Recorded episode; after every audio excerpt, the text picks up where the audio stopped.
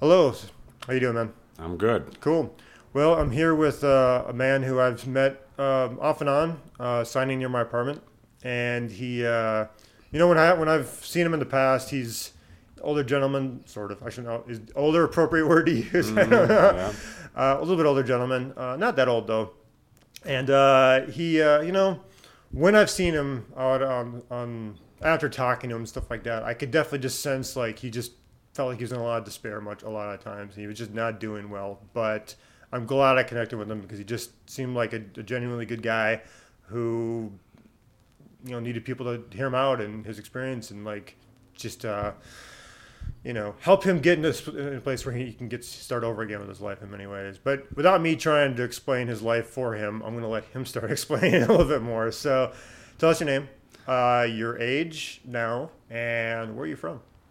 Well, my name is Matthew Nelson. I'm 44 years old, uh, February 16th of 2017, and I'm from St. Paul, Minnesota. You don't look 44, man. I don't. I was I was wrong about that. That's okay though. I've I've noticed a lot of uh, people who um, are homeless tend to look a little bit older than they really are. So it's not an uncommon thing actually. And I get that a lot. I believe it. So Matthew, you said you were from St. Paul. You grew up there. I did. You did. So tell me about life as a young Matthew Nelson uh, in St. Paul. What? Uh, where'd you grow up? Well, it's kind of like- like- interesting. Uh, you know, I grew up on Rice Street in St. Paul. And as far as growing up on Rice Street, it's a whole different neighborhood over there right now. Um, for me, growing up on Rice Street, it was basically a more uh, German, Swedish neighborhood. Uh, went to school at North End Elementary. Went to school at Washington Junior High. In ninth grade, I went to Como Senior High for uh, ninth grade, but I played a lot of hockey. You're still you're a hockey player, or you enjoy hockey? Anyway. I do. I did. I did enjoy hockey. Um, my my family, though, my mother and my father. My dad was a one percenter. That's a he's a uh, how you call it outlaw biker. He was. Outlaw biker. I've never heard that phrase. What does that mean? Well, a one percenter, and that's if you ever watch like the History Channel and stuff like that, you know, Gangland and stuff like that. Oh, okay, One percenter means that ninety nine percent of bikers they're good. okay, There's that one percent. That's the outlaws. interesting. Okay, And so, growing up in that um, situation, you know, with my mother and my father, I was an only child, and I was sent over to the other part of town, West Seventh Street, just the other side of town of St. Paul, and you know, I got you know spend the weekend with my cousins, you know, same age as me and stuff. While my mom and dad are at home partying with the with the outlaw biker club, you know, and so that left a lot of time for me to experiment you know, with which what kids experiment with, you know, whether it's smoking pot or going to concerts, crashing concerts, what we used to do at the old Civic Center down in St. Paul. Uh, you know, and so you kind of grew up in a rather tumultuous lifestyle, would you say, or is it more fun, like party esque lifestyle? well, for me it was it was fun, but my dad was also 27 years Navy. Um, you know, he was a he wasn't strict. He was a I mean, I, it was a great childhood that I had. Okay. You know, at the time I thought, man, this is the life, man. You know, I got the presents. You know, I had the big family, my mom's side. You know, with all the cousins and aunts and uncles that I had, it was a, you know, I grew up great, man. But it was them weekends that were alone most every weekend with my cousins over on the west side. You know, I we found a lot of trouble to get in, and it wasn't trouble, you know, breaking into stuff, you know, and beating up people. It was, you know, just hey, you know, okay, this is Matt and his cousins, you know, or Were you were you the youngest among the cousins? Were you in the middle? What like what age? I was right around the youngest. right yeah. on the youngest. Okay. Yeah. And how many of there were you about?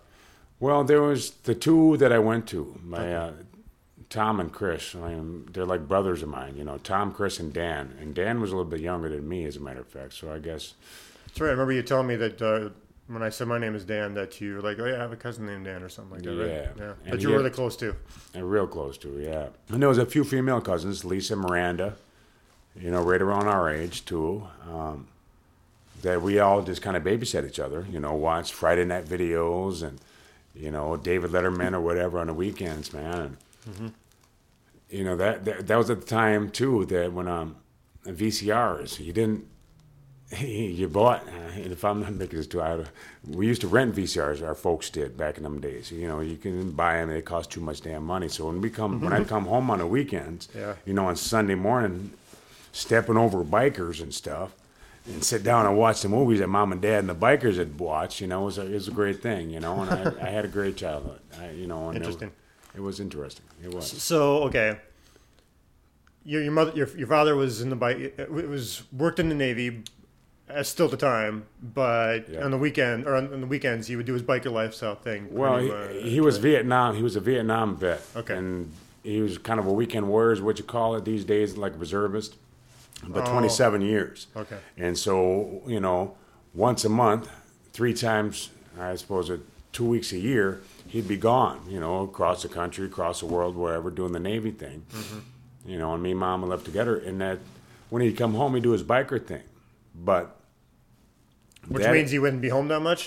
he wouldn't be home, and he, you know, there was times, many times, you know, sleeping in bed. I remember he'd come home drunk, saying, you know, "Hey, Matt," you know, and, and I'd pretend like I'm trying to be sleeping, you know, and he'd Mm-hmm. sit there and cry and tell me stories about Vietnam and stuff. Wow. You know, Whoa. no shit, it was it was, it was pretty rough. And you're, and you're like half conscious because you're trying to sleep, well, or, half or you're trying to ignore him. Well, well, I wasn't trying to do either because you know Okay. it was just happening so many times throughout my Oh, life at that time. Okay. You know, Dad come home drunk. Mm-hmm.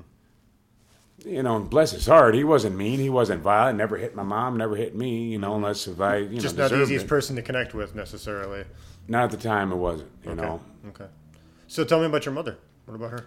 my mom she was a she was the working lady of the house you know she uh, she'd always worked she loved me and my dad and she had she was the matriarch except for her mother my grand my grandmother one of my grandmothers at the time and she was just you know gosh you know she was she was everything man she was she was real cool Yeah. yeah. Yeah. Do you? Uh, what traits do you think you you have from your, your parents at this point in your life? Would you say that you are glad that you have anyway? Well, you know, and, you know, the drinking part I think came from both mom and dad. Okay. You know, whether mom didn't, you know, she didn't drink a heck of a lot herself, but I got the drinking part with my dad. But I also got, you know, family values. It's about you know, loving your children, going to work every day, and set an example for your children. sure.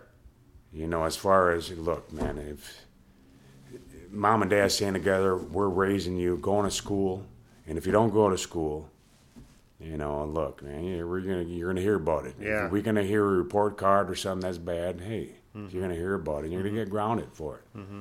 So there was some discipline there. Sure, there's a yep. Cool. You said that you had a lot of cousins. Did, did you have any siblings? I didn't have no siblings. So No. you were an only child, pretty much. yeah. Gotcha. So what was that like? Would you say? Was it? Well, for me, it was, what it great. was. Uh, yeah, Okay. I mean, especially because mom and dad both like to work, Okay. you know, and so I got presents, you know, and I got, you know, the clothes and stuff. Um, you know, not the fanciest clothes, you know, because we weren't rich by any means. We weren't barely middle class. Mm-hmm. But the neighborhood that I grew up in, the, the person that my dad was, Mm-hmm. and the person that my mom was with her family, was all combined. It just it led for me to have just uh, great experiences in, in, in a childhood. Yeah, Okay. especially my neighborhood and with my mom and with my cousins and stuff, because they kind of looked, you know, they're a little upset, you know, because all my cousins stuff had brothers and sisters, you know, you know, here and there, and So you kind of felt left out with having not having any siblings, but it wasn't. You still had them, I had them. and that was the important thing. Did you live close to them? It seemed like you probably did. Yeah, you know, right across town. Within blocks, if nothing else. Oh, Yeah. across town. Yeah, Gotcha. a couple miles. No big deal. Mm. Especially when you're out and about doing anything. You just bike to their house every day or something like yeah, that. Anyway. man. We we go to the beach all the time, man. Down to McCarrons and Rice Street, or Phalen over on the east side, or Hmm. you know, Nokomis as I got a little older. But Yeah. anyways, yeah. What did you want to be when you were a kid? I mean, you, you said you enjoyed hockey, but was there anything like that that really stuck out to you? Man, I'd love to do that for the rest of my life or whatever. Yeah. For, well, for me also, my dad was a singer. He made an album. Okay. He uh, he made an album. And he always, you know, he uh, sang overseas in Vietnam. He sang in town here, uh, many of the clubs down here in Minneapolis, St. Paul. Uh, for me, it was music. You know, I, I wanted to be a singer, and I I realized that when I was very young. You know. What kind of singing did it matter? Well, for my dad, it was a lot of Elvis Presley. Oh, okay.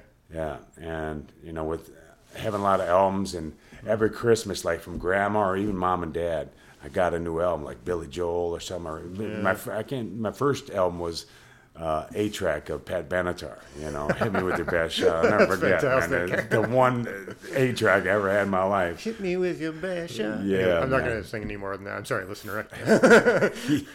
Can you sing it all right or, or not? Not I don't Pat even know the lyrics. No, not Pat Benatar, but it started out, you know, Billy Joel. You know, it was Elvis Presley at first with my dad Yeah. and stuff, and Okay. You know, going on to rock and roll, you know, Billy Squier, Motley Crue. Yeah, I used to be a break dancer too back in the day. You were a break dancer, huh? Yes, man. Breaking, beat That is street. not easy to do. It's not, man. I used to carry around my cardboard box and my boom box down on Rice Street, man, and even downtown St. Paul, and you know, doing a lot of break dancing and stuff. And So how old were you around when you did around that? stuff? about uh, fifth grade, sixth grade, okay. and when the break dancing was, and that was right around 1984, I guess. And when Purple Rain was coming out, and now we were Uh-huh. kind of switching around then too to, uh, you know, for me it was rock and roll. Motley Crue was coming Yeah. out, you know, but just before that, you know, just before Purple Rain in 83, 84, it was a break dancing, you know, and it was a lot of fun. How'd you feel when, when you found out Prince died? Oh man, for me, I was in the workhouse in Okay. uh, yeah, uh, Hennepin County Workhouse, April uh, 2016. You know, and Roger Nelson, that's his name, man. Well, we Oh. call him Rod, and that's my dad's name, Roger Nelson. So we used to have people call up my house all the time back in the day. Is, is Prince there? Is Prince there? And oh finally, I was like, God. "Yeah, just hold up, man." I mean, and I go, "Yeah, this is Prince. Man, this ain't Prince. I know it ain't Prince because this ain't Prince's house." You know? That's hilarious. Yeah, man. Dude, your dad's name is Prince. Your dad's Prince. Tell me. Yeah. Okay. Yeah, Roger Nelson. That was my dad. Roger Right. David Nelson. That was you know no yeah. And I went There's a lot of Roger Nelsons in the world. It's you know honest mistake, Yeah, right? yeah, yeah. I didn't even know Prince's name was Roger Nelson. I had forgotten anyway. So uh-huh. I see. So uh, you said you were like fifth grade. So that's like what age is that? That's uh, Uh, roughly five, ten years old. yeah, five ten years. Gotcha. Yeah, 10, 11. Yeah. ten years old or so. What what kind like okay? So you enjoyed singing a lot, or at least you I did. enjoyed the idea of singing anyway. I don't Oh, know. If. Oh, I don't know if you're a good singer. You haven't actually you did sing just before I pressed record. Well, so yeah. I think that's where you want to stop singing. I take it right. No, no, you- I, I'm a singer. I tell you, I got, I got a jam. so so okay. So what style of singing do you typically enjoy, Matthew? for me, I like 80s. 80s? You know, yeah, I was in an 80s cover band. So have you done any like you were in an '80s cover band? So Yeah. what was your favorite song to cover? Well, I guess, you know, mean, looking back, I guess it would be like Home Sweet Home. Home Sweet Home. Yeah. Home, wait, you, Motley Crue. that's okay. I don't know enough Motley Crue songs apparently because Yeah. it doesn't sound familiar to me. I thought you were gonna say Sweet Home Alabama. Well, and. Metallica, you know, and I Okay. like, of course, I love the old '70s rock too. Yeah. man. I like, you know, Lynyrd Skynyrd, man. I love them guys, and Yeah. Elton John. Hmm. You know, Want, sing, want to sing Rocket Man for me? say when. Just now. Just, just give me a I little. I packed my bags last night, pre-flight, zero hours, 9 a.m., and I'm gonna be high as a kite by then. Nice, thank you. hope, I hope our listeners were singing along. Yeah. fantastic. I don't- I honestly don't know those lyrics. I know, I know the the chorus to Rocket Man. I'm not a Elton, hardcore Elton John fan apparently, but I trust that those lyrics. Do they have some meaning for you, or are they just good lyrics? You think? Just good lyrics for me for Elton John. You know, uh, Yeah. Yeah, one song that turned into his of mine was "Your Song," and that's by Elton John. You know, and it just turned into my dad's song, even before he passed away. Hmm. You know, and I like country music too. You know. Okay, so you, you like a little bit of everything. Yeah. Tell me like hardcore rap at least a little bit. hardcore rap. Yeah, I'm Well, joking. man, I'm joking. I- well, no, man, I'm not boasting. The whole, Yeah. Pardon my friends. I tell you, I grew up. You know, when Heart, when NWA came out and Easy E. yeah. I mean, holy moly! I tell you what, and then ready for ready for the a lot of world, stuff. man. Yeah. Uh, we used to get, uh, you know, the girls with that in high school. Yeah, Nice. you know, Back in the day. back in the day. So, going going to more academic focuses. What what I mean, yeah, you you liked music, you liked singing, you liked hockey. What were you? What was your academics like? Were you a decent student?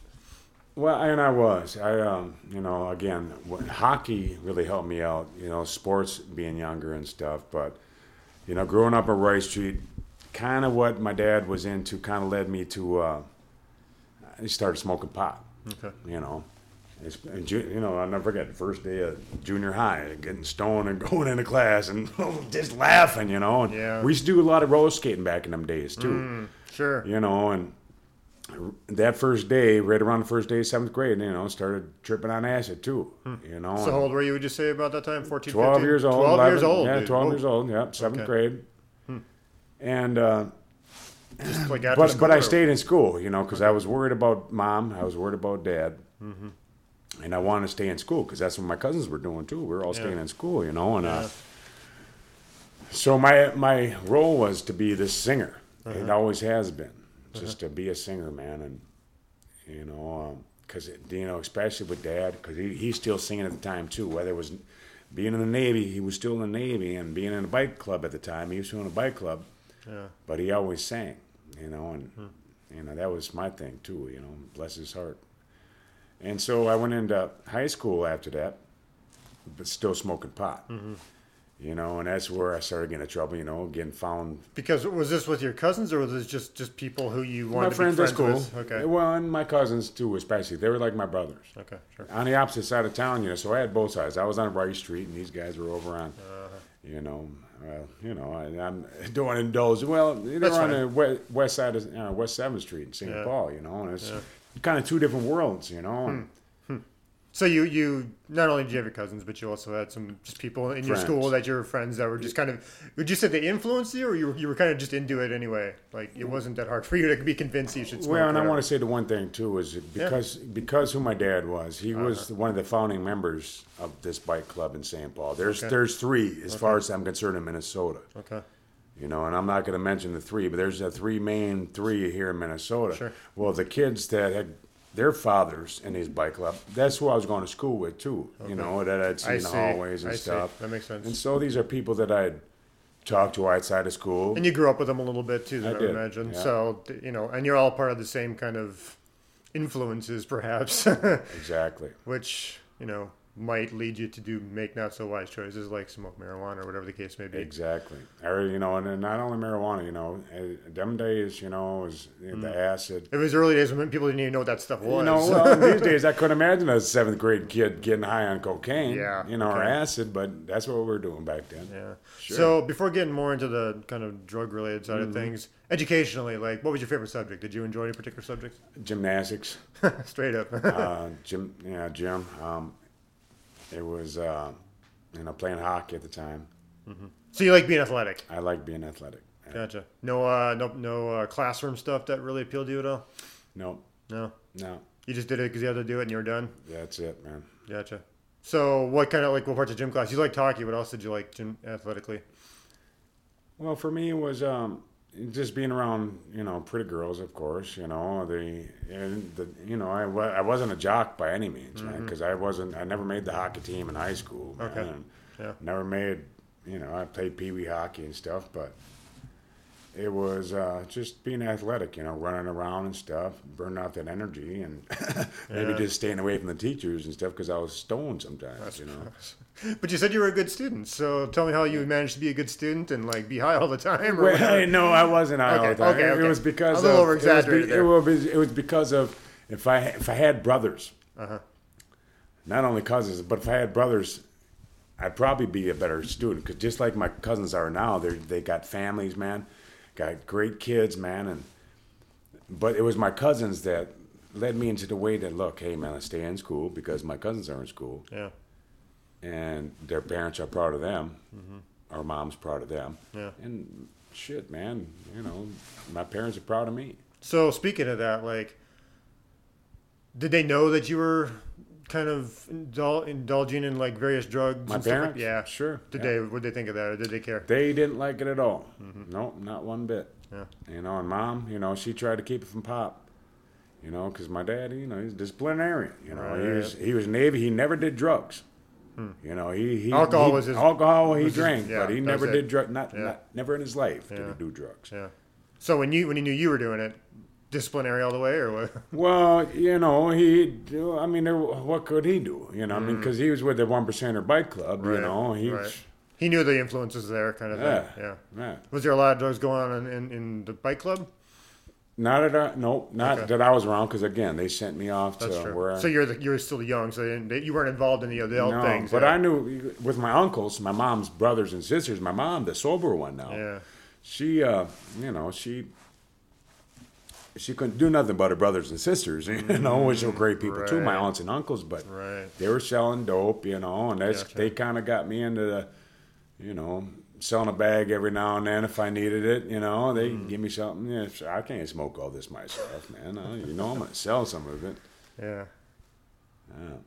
So it seems to me like it was it was not the most I don't know appropriate environment for a kid to be to No, grow up in. It, wasn't. And in hindsight, I mean, not that you could do anything about it in hindsight, but in hindsight, like, would you raise your kid in that sort of environment? You think, or would it? I mean, would not. Yeah, why not? No, I would not. Um, you know, with because I mean, again, back in them days, I mean, it was the movies. It was one thing about movies and arcade games Yeah. With kids back then. Mm-hmm. You know, we loved to watch movies. You know, go to the movies. But when the VCRs came out, Yeah, you know, and that's what our folks liked too, because it was new to them too. right. You know, Sure. and the video games. Finally, the Atari came out. You know, and I, my Yeah. par- parents got me one of those. Man, it was awesome, man. You know, being ya. the only child. I got that too when I was a kid. So, Yeah. yeah. Did you So- ever play Joust? Do you remember the game Joust? Joust, man, I used to love Joust, Joust man. is The two ostriches, man. The ostriches, yeah, man. I would play Joust for an hour straight before going to school when I got that console. Yeah. Oh man, it was so much fun. Uh, You know. what? There's another game too where you would you would like Pitfall, man. Pitfall. That was, that was my. I hated Pitfall. I It wasn't loved it, stupid. but it- it, was so stupid. It was stupid, but it was fun all at the same time. anyway, Yeah, it was so green. yeah, really, really was. You have this environment you you grow up in, and you know you're in your teens. Like, what did the late teens going into? You know, did you think about going to college? Did you like? Was there any? Did you were you ever future minded at all around that time?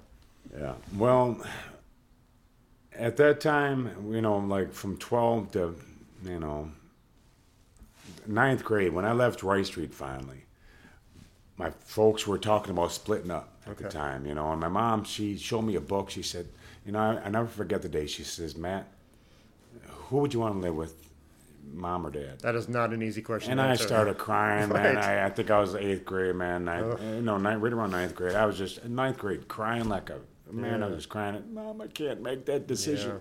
Yeah, yeah. You know, and Yeah. I just cried. She she consoled me, son. Don't worry about it right now. And we ended up moving to West Seventh Street. You know, and that's when I started going to Central. And uh, Central High know, School? The high school, Okay. yeah. And then I met a new group of people. You know, my Rice Street friends were gone. Mm-hmm. You know, and that's where I got introduced. I mean, there was the whole music world right there in Central High School. It was the whole studio man, Mr. James, and you know, our studio teacher. It was, and then Mr. Wolf, my, you know, the gymnastics teacher there, man. Okay. You know, and hockey was done. You know, I, 'cause I was smoking cigarettes now, but I still like to flip around in the old gymnastics. You know, and I love Yeah. to sing. So you like gymnastics, huh? Yeah, I'll tell you what. Were you what? what uh, I mean, you flipped around a lot. Well, yeah, I man. mean, there, just- were, just there are women in gymnastics Well, too. so right, and guessing that, that's what it is in high school, Right. man. It wasn't like I went to any meets and you know, come on, you know. But yeah, I was one of the battered dudes in gymnastics. Funny. Yeah, yeah. I never would have guessed. Let's put it that way. but yeah, you know, it's funny to me. Gymnastics is one of those those arenas where you'd be surprised what a lot of men who actually decide to do it and actually really enjoy it. Like I've met gym- guys in gymnastics. Don't get me wrong, but Mm-hmm. like I'm often surprised when I hear guys who like doing that stuff. And the thing is with gymnastics, if anybody knows, man, it's about you know jumping straight up. You can do a backward flip and just jump straight up. Don't throw yourself backwards, man. There's certain ways to do you know back handsprings and Mm-hmm. Yeah. you know rings. you got to be careful when you do it because you can hurt And you yourself. do, you know. Yeah, yeah. and I, you do, yeah. Yeah. So you did you did you were you in co- jump yeah, gymnastics competition? I was never in competition. No, Okay. I, I, I, sp- I spent my whole high school years at 10th, 11th, 12th grade in gymnastics at Central. Okay. But I also did, you know, so my time spent in high school was 10th, 11th grade uh, gymnastics, 10th, 11th grade studio time. Gotcha. And then your basics, you know, history, you know. Going back to the future mindedness of the of the nature of the question, like you did you didn't do just you weren't just getting high all the time and and, and like No, no. you know oh you weren't you weren't just doing not exactly smart things all the time. You were sometimes you know doing most. It sounds to me like the the the part of high school or whatever that appealed to you most was the athletics part, which you know I think a lot of people would say that in hindsight too, mm. because high school, you know, is up for debate of whether or not it's really worthwhile unless you have great teachers and a lot of other things unless you're really willing to engage in it. But it's a kind of a stepping stone to, toward college, toward you know preparing yourself to be an adult and stuff like that. Like, and your parents were going to the divorce, divorce at this time, maybe even before that, right? No, and they didn't get divorced. Oh, they did, so they're talking up about getting it. back together. Yeah. Okay, okay, And for me at this time Yeah. now, in high school, it was about making mom and dad proud gotcha. too. Okay, You know, I got caught a couple times. You know, a little pot here and Yeah. there. You know, whether it be you know from mom, you know, take me school shopping, find uh, you know a joint in my pocket, or at school, you know, the the counselor looking through the high school window with binoculars. However the hell he caught us that day, you know, but you know, was getting Yeah. caught. You know, and um. so your parents were like you were trying to please them I was. because why? think? Because man, it's you know everything they gave me, all the, the way they looked at each other, Mm-hmm. the way that they didn't at each other, you know, um, and they were just a great family. And you wanted to honor that. I did, I did, I did. And you were the only child, so you, you had a lot of weight on your shoulders in that regard too, right? Yeah, and my cousins, you know, they, you know, they weren't pissed off because they saw, hey, man, he's he's doing this right. You know, he's, he's the mm. only child, the only child in our whole damn family, Yeah. except for my one cousin Tina. But and she's a great child too. She was, a, you know, still is, and uh, Yeah. it was about you know loving mom and dad. Yeah. Yeah. Hmm. Mm-hmm. So, okay. So you please did you get decent grades by the end of the whole time? I was a C and D, C and man. Ds, Yeah. C and D, except for, except for in studio, and then I was offered a scholarship except where? What do you mean studio? in the music. In music, gotcha. Yeah. Okay. So you was- took music classes there, and you did well. I did, Okay. yeah, and I was offered. Did you play guitar or something? or I did, Okay. yeah. Did you play any other instruments? No. Okay. I sang, You sang and played guitar. Okay. Yeah. Gotcha. but I was offered a scholarship to Berkeley out Wow. in California. Wow. And that was in 12th grade, though. Okay. And then I started getting into cocaine a little bit more. Gotcha. And acid a little bit more. So you, I, it seems to me like you had this weird like tug of war between yourself, between, eh, would you call it that, among other things? For me, man, no, Yeah. because I liked, Okay. you know, I liked it, you know, at that time it was the 80s, man. The late 80s, early 90s, especially, you know, it was Uh-huh. Yeah. about, Yeah. you know, Metallica and rock and roll concerts and girls at that time for me. Yeah. And I knew that I had something in my voice Mm-hmm. that I could probably, because I was playing in bands in high school too, Mm-hmm. man. And I, I thought I can, I can do this, man. Yeah. You know. But when I started stealing shit, you know, for cocaine, So the an addiction w- became a stronger like desire It to did. feed than your natural gifts, natural talents, natural d- desires, passions, all that stuff. Like kind of took a back seat, or at least they got affected negatively anyway by and not only that, it was the people I started hanging around with. Too. right. You know. wh- wh- what kind of people do? I mean, were these different people than in the past? They were the, I was hanging around the dealers now, the acid dealers now, and that's, Okay. that's right around you know twelfth grade. Gotcha. The acid dealers, man, and some strange shit started happening. You know, people started dying. You know, um, and uh, I didn't. You know, I I I didn't want to be a part of that. I did not want to be a part of. Yeah. You know, tripping all the time. You know, partying all the time. You know, I wanted to. It was hard to break away from, though. I take it, right? Well, no, it wasn't Okay. because I had still had my cousins. I wanted to finish high school, man. okay.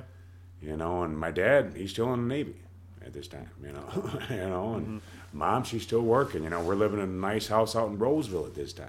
Okay. You know, So, they, so are they together, back together again at this point, or they? yeah, they were back. to, they- they weren't only separated for a couple months. Okay. You know, and that you know from Rice Street to West Seventh, you know, Dad finally came back. You know, and Okay. and that's the time I'm doing a Central thing. and- So, how did you feel about when they came back together? Like, what was that like for you? well, it had it was the world to me. You know, mom and dad, man. Yeah. You know, dad's, he, I mean, he's the one that's singing and stuff and, you know, likes to party a little bit, you know, and mom's the one that's got all the brothers and sisters and cousins that I got. Yeah. Had nothing to do with my dad's bike club, my dad's Navy, had nothing to do with mom and dad. Mom's uh, brothers and sisters and her cousins, my cousins, it had to do with those two. Gotcha. It had absolutely everything to do with those two. Yeah. Yeah. And the people you loved and raised you were back Yeah. together again. yeah. Yeah. Yeah. You never really thought about college. I get the impression. Mom asked me if I want to go to college in 12th grade, and be, this is before I got the scholarship Okay, right. offer. I said, no, one, Mom, yeah. I don't want to go to college. But then I came home one day and said, Mom, they offered me a scholarship. I think I might go. You know, and then I started, you know, a month later, two later, I started stealing shit, and then fucking Hmm. whatever.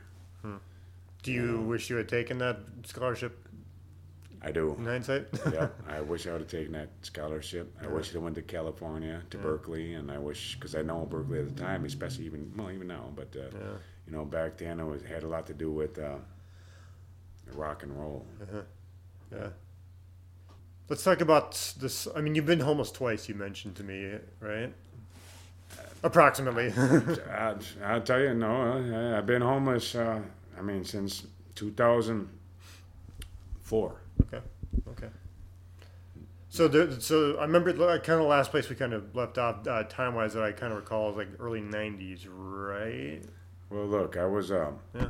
I've been, and I went. I joined the military myself. Okay. Yeah, yeah, yeah. So tell me a little bit. Okay, why'd you join the military?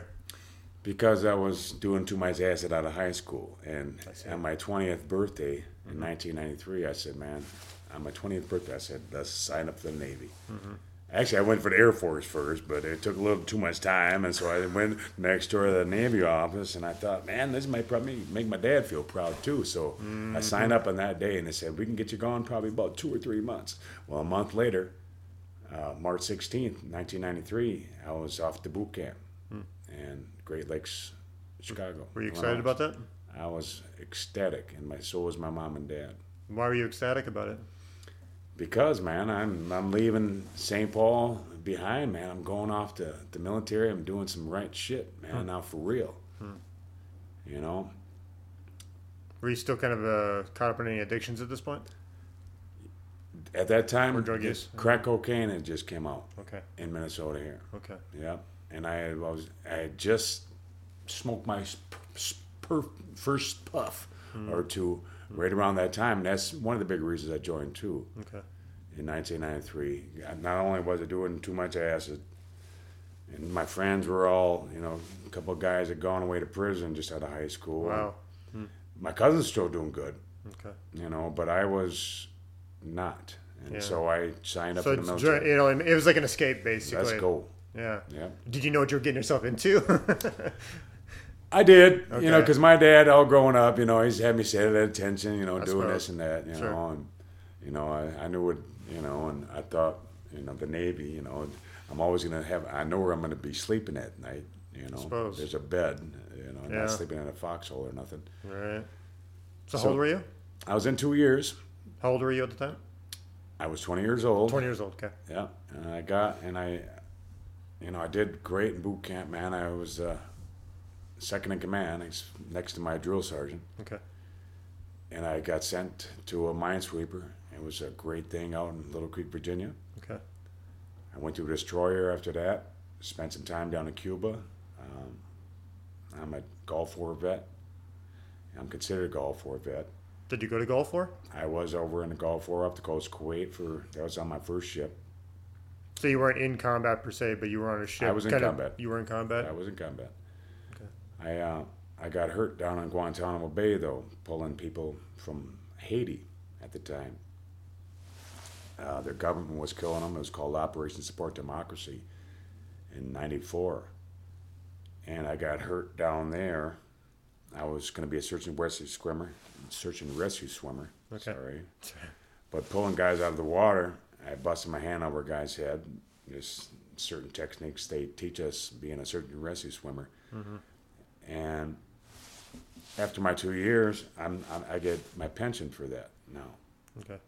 You know, so when I got out in '95, you know, um, I got a pension. You know, I got out of the Navy. Um, my family's proud of me, man. And Yeah. you know, from '95 to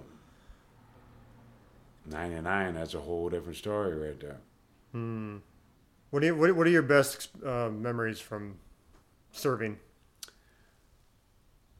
Of course, being the RPOC in the Navy, What's that?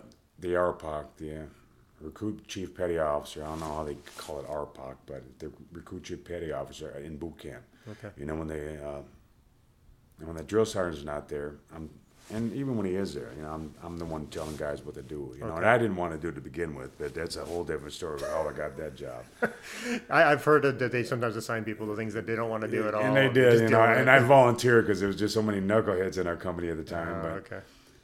And my other one is, um, you know, just the people I met. You know, going to see places overseas. Man, the time I spent. You know, I got shot at one time off the coast of Kuwait. I pissed my pants. I never forget, man. First I I'll got shot at, pissed my pants. I just, ugh. Yeah. but um, you know, and saving people's lives down in off the coast of Haiti. You know, bringing them at Guantanamo Bay at the time was uh, it was just it was a military base. I Right. it wasn't a prison at the time. Oh, but okay. We'd bring the people from Haiti over to Guantanamo Bay, and it was just nice saving lives at that time. Yeah. And I seen a lot of good things, and some people died when I was in too, but Hmm. that happens in the military. It does. It does. And it made who, me who I am today. Really? Yeah. In what ways do you think? Well, loss. You know, I I understand that you know this country is worth dying for. That uh, not not everybody that's running this country is should be running this country, whether it's military personnel or you know people higher up. You know, and I- it's it's really it's not our choice. It wasn't our choice at the time. It's not a choice even today. I'm going to say that as a vet, brother. What do you mean choice? Well, as far as voting, Gotcha. it don't mean shit. It's up for debate, but I wouldn't argue Yeah, you. It don't mean shit.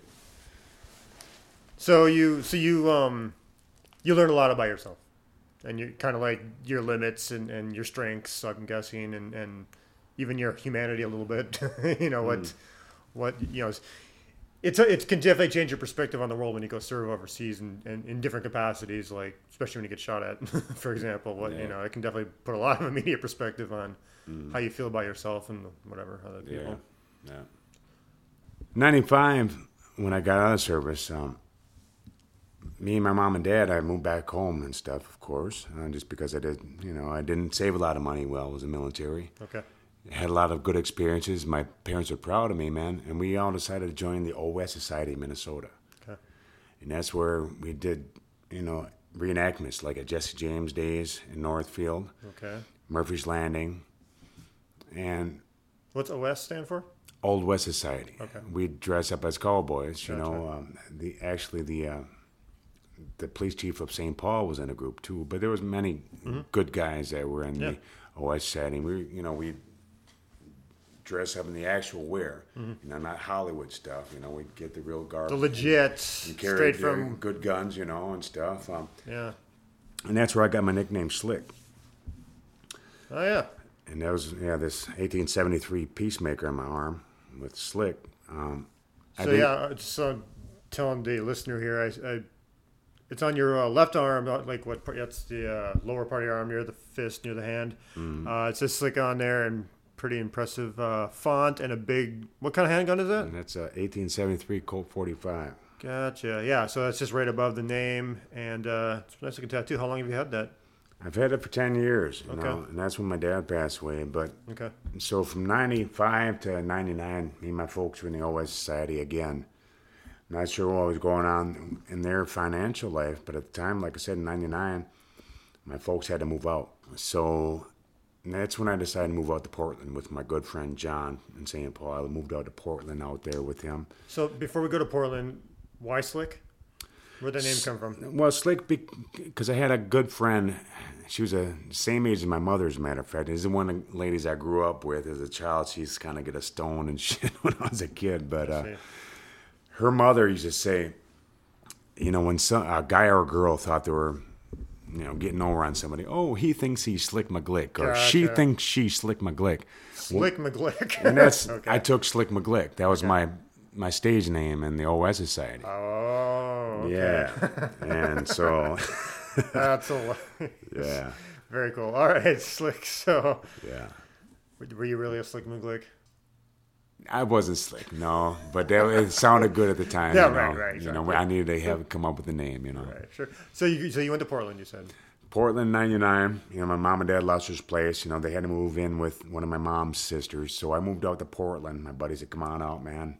You know, I- out in Portland, thought I was getting a tan. Turns out I was just rusting. Um, lived out there for a year. And the drugs out there are nothing like the drugs here in Minnesota. Much worse. Much better, worse. I don't know what you want to call it. But yeah, yeah. I mean, I worked out there for quite a while. For a year, I was out there. In 2000, I moved back. But I, when I moved back, I moved out to St. Cloud in 2000. I went to the VA hospital there to go to the treatment program. Yeah. So before you go into talk about the treatment program, Mm-hmm. what is it about drugs that appeal has appealed to you this whole time? It's a sexual thing for me. Okay. Yeah. So it's like orgasmic, kind of, in a sense. It was especially with the cocaine. Okay. Yeah, the cocaine for me was a.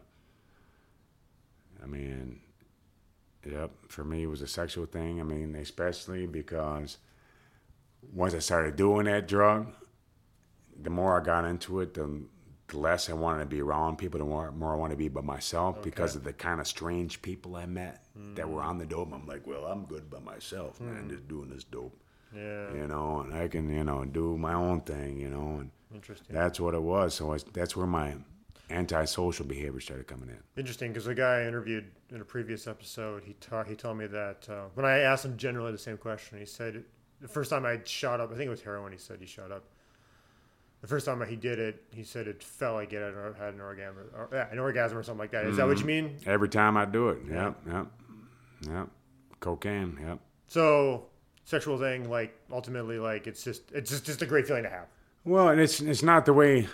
I mean, not the way the drug makes me feel. It's the way I make me feel. You know, when I'm doing it, Gotcha. and the the way other people make me feel when they're doing it too. I'm like, I don't even want to be around this person when they're doing this kind of shit. Man, I just, you know, I'm good by myself. I see. You know, and I can do So my own like a, thing. so it's like a self pleasure to you, thing to you. It is, man, yep. Gotcha. Might as well be masturbating. Same idea. Except you- well, except you said not. I know. You said it, yeah. I, did, I didn't want to say it on the microphone, but yeah, Right. that's how it was. That's Yeah. that's where it is, man. Hey, So it's it's always been like that for you, essentially, or not? Not at first, not at first, not back in the day. You know, back in the day, it was about you know drinking cold beers. You know, I do up a line of coke, man, and my face would be so damn numb. I drink an ice cold beer, tastes piss warm. You know, it's like wow, man, I can't feel my face. You know, that's what it was about. In 2000, when I came back, I want to be back with mom and dad. Okay. You know, I want to be back in the same town. Um, I, I had done some shit out in the West Coast that I'm still wanted for out there. They just don't want to extradite. I'm not going to talk about that either. But Yeah, um, you know, but anyways, I come back here in 2000 up in St. Cloud, and I'm working at a place out there. Great company out there. You know, the VA hospital hooked me up. I'm sober now, and I'm sober for a whole year. And my mom tells me she's got cancer. And right around that time, the 99 time, me and my folks, we did a movie down in Arizona called The Gunfight at Tombstone. You did a movie? What do you mean? My, me and my mom, did, it was a paid for a part, and we paid for a part in the movie out there. You paid for a part in the movie? That's kind of weird. Okay. Well, and that's, you know, people from around the country were able to, you know, to pay. My dad, he was Wyatt Earp in the movie. Okay. And I was I played two parts, and my mom played a part, and there was people from Disney, you know, that paid for a part, and people from wherever, you know, It's great. interesting that you have to pay for a part though. Usually they pay you to be in it. Why, why- Well, it's because you know it's was it not a re- like a legit movie? well, it's a movie for yourself. It's a movie, you know, that you want to keep for yourself, and you know, be with some people that like the same kind of things you like to do. Okay. You know, shoot guns and ride horses, and you know, just let's make our movie, man. And you know, yeah, people ain't gonna pay for that. You know, you pay for yourself. You know, there's a couple hundred dollar parts, there's a couple thousand dollar parts, and whatever. And so we did that. Okay. You know, you could have just bought a camera and done it instead of. Well, we couldn't have had all the great people that like it from around the world. Would you? Would they look stuff up like, hey, man, okay. you like an American? I'm not sure. What my So essentially, you're paying you, you paid to have a movie done with with your people, your friends, With of- family, well, not- whatever. no, with it has nothing to do with the people that you know. Okay. I mean, and, you know, unless me, like me, my with my mom Mm-hmm. and dad, we were able to pay for this part, man. Right, and so And there's people but- from around the country. okay. And then, but they had the people you paid had access to a way to get it seen. Cameras, to, yeah, yeah, locations. Okay. Yeah, yeah. I've never heard of such a thing, but continue on. It happens. Yeah, Okay. it happens all the time. Never heard of it. And so when we made this movie, so anyways, in 2000, my mom She had gotten uterine cancer. Uterine cancer. Okay. Yeah, and I'm that's when I'm living. I'm St. Cloud. She says, "Son," and she didn't tell me. She, she says she had a little problem with cancer, and I came down from St. Cloud. She was living in St. Paul, and she says we got to take care of. her. We're gonna move out to Tombstone, Arizona. Me and your father. So we can do some more cowboy stuff out there, and we'll be fine, son. I'm like, okay, mom, dad, have a good time out there. And they moved out there and that was in February of 2000. And uh, six months later, I guess, 2001, June, mom says she's got to come back home. I said, okay, mom. And so I took a plane down there to move my mom and dad's stuff back up to Minnesota here. And when I get off the plane, my dad says, son, your mom's got stage four colon cancer. She's going to die within about six months or a year if this works. And I'm like, what, what, what the fuck are you, you know, that's what I'm thinking. And okay, so I drove, we drove down 100 miles down to Tombstone and I see my mom and my mom's a hefty woman. Now she's just barely nothing. And it broke my heart, man. Yeah. And my mom and dad got remarried down in Big Nose Kate's down in Tombstone. They got remarried, did redo the vows. But four days later, we're back on the road. Well, five days later, in Albuquerque, my mom says she can't make the trip, so we send her on a plane. She dies that night. The next morning, Jeez, that was quick. you know, and I couldn't believe it, man. Yeah. I'm like, Yeah. I said, hurts. Dad, I said, Dad, you moved her down here for this shit. Now my family, mom's family up there is gonna be pissed off at you, and I'm pissed off at you. I'm crying. I just, I need to go have a drink. She said, Son, don't have a drink. You know, don't, mom. And I held my dad all that night, man. We made it home. You know, buried my mom. You how old were you around that time? I was 21. I was, I was 28 years old You're in 2001. Okay. Yep. You're 2000. okay. Yep. 2001. So you're just barely 30 then. Okay. Yep. And six months later, man, I found out I had colon cancer. Okay. So so I- I want to back up a little bit Yep. because that's also a very interesting plot point of your life, obviously. Mm-hmm. But would you say that rehab worked at the time? Absolutely. You know, it, it, I, well, and because, yeah, it, it worked because I know that there's people out there that want to be sober that I can hang around with. And if I ever want to go to a sober place and not be on the fucking streets and just be around sober people and talk about sober things, that treatment's there for me. Okay. you know, because I'm a vet and I can go there any damn time, Yeah, whether it's yeah. Minneapolis or St. Cloud or wherever. But even be, but being an addict, you know, it's it's about being around that sober element for me. Mm-hmm. You know, So you were around sober people, which made it easier for you to get sober at the time. Would you say? Is that the same? not get sober, but just stay sober. Stay sober. Okay. You know, I, I know how to get sober, just don't drink. Mm-hmm. You know, right. I know how to do that. Right. Do you? I do. okay. I do know how to. s- So you've done that for a time anywhere. You I know how to get sober. Yeah. Yeah. I Staying can't, sober. I can't get sober with a bunch of drunks. I can get sober with a bunch of sober people.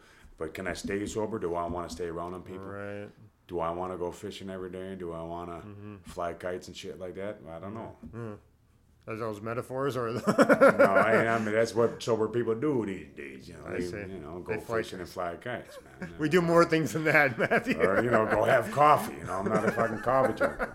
We can drink tea, all right. You can make movies. You know what I mean? Like whatever. Well, there you know what. I'm saying? Fucking Like I don't know anybody, so any sober person who flies a kite, Matthew. Just so you know. All right. I don't. Not, and I don't either. I've never flown a kite.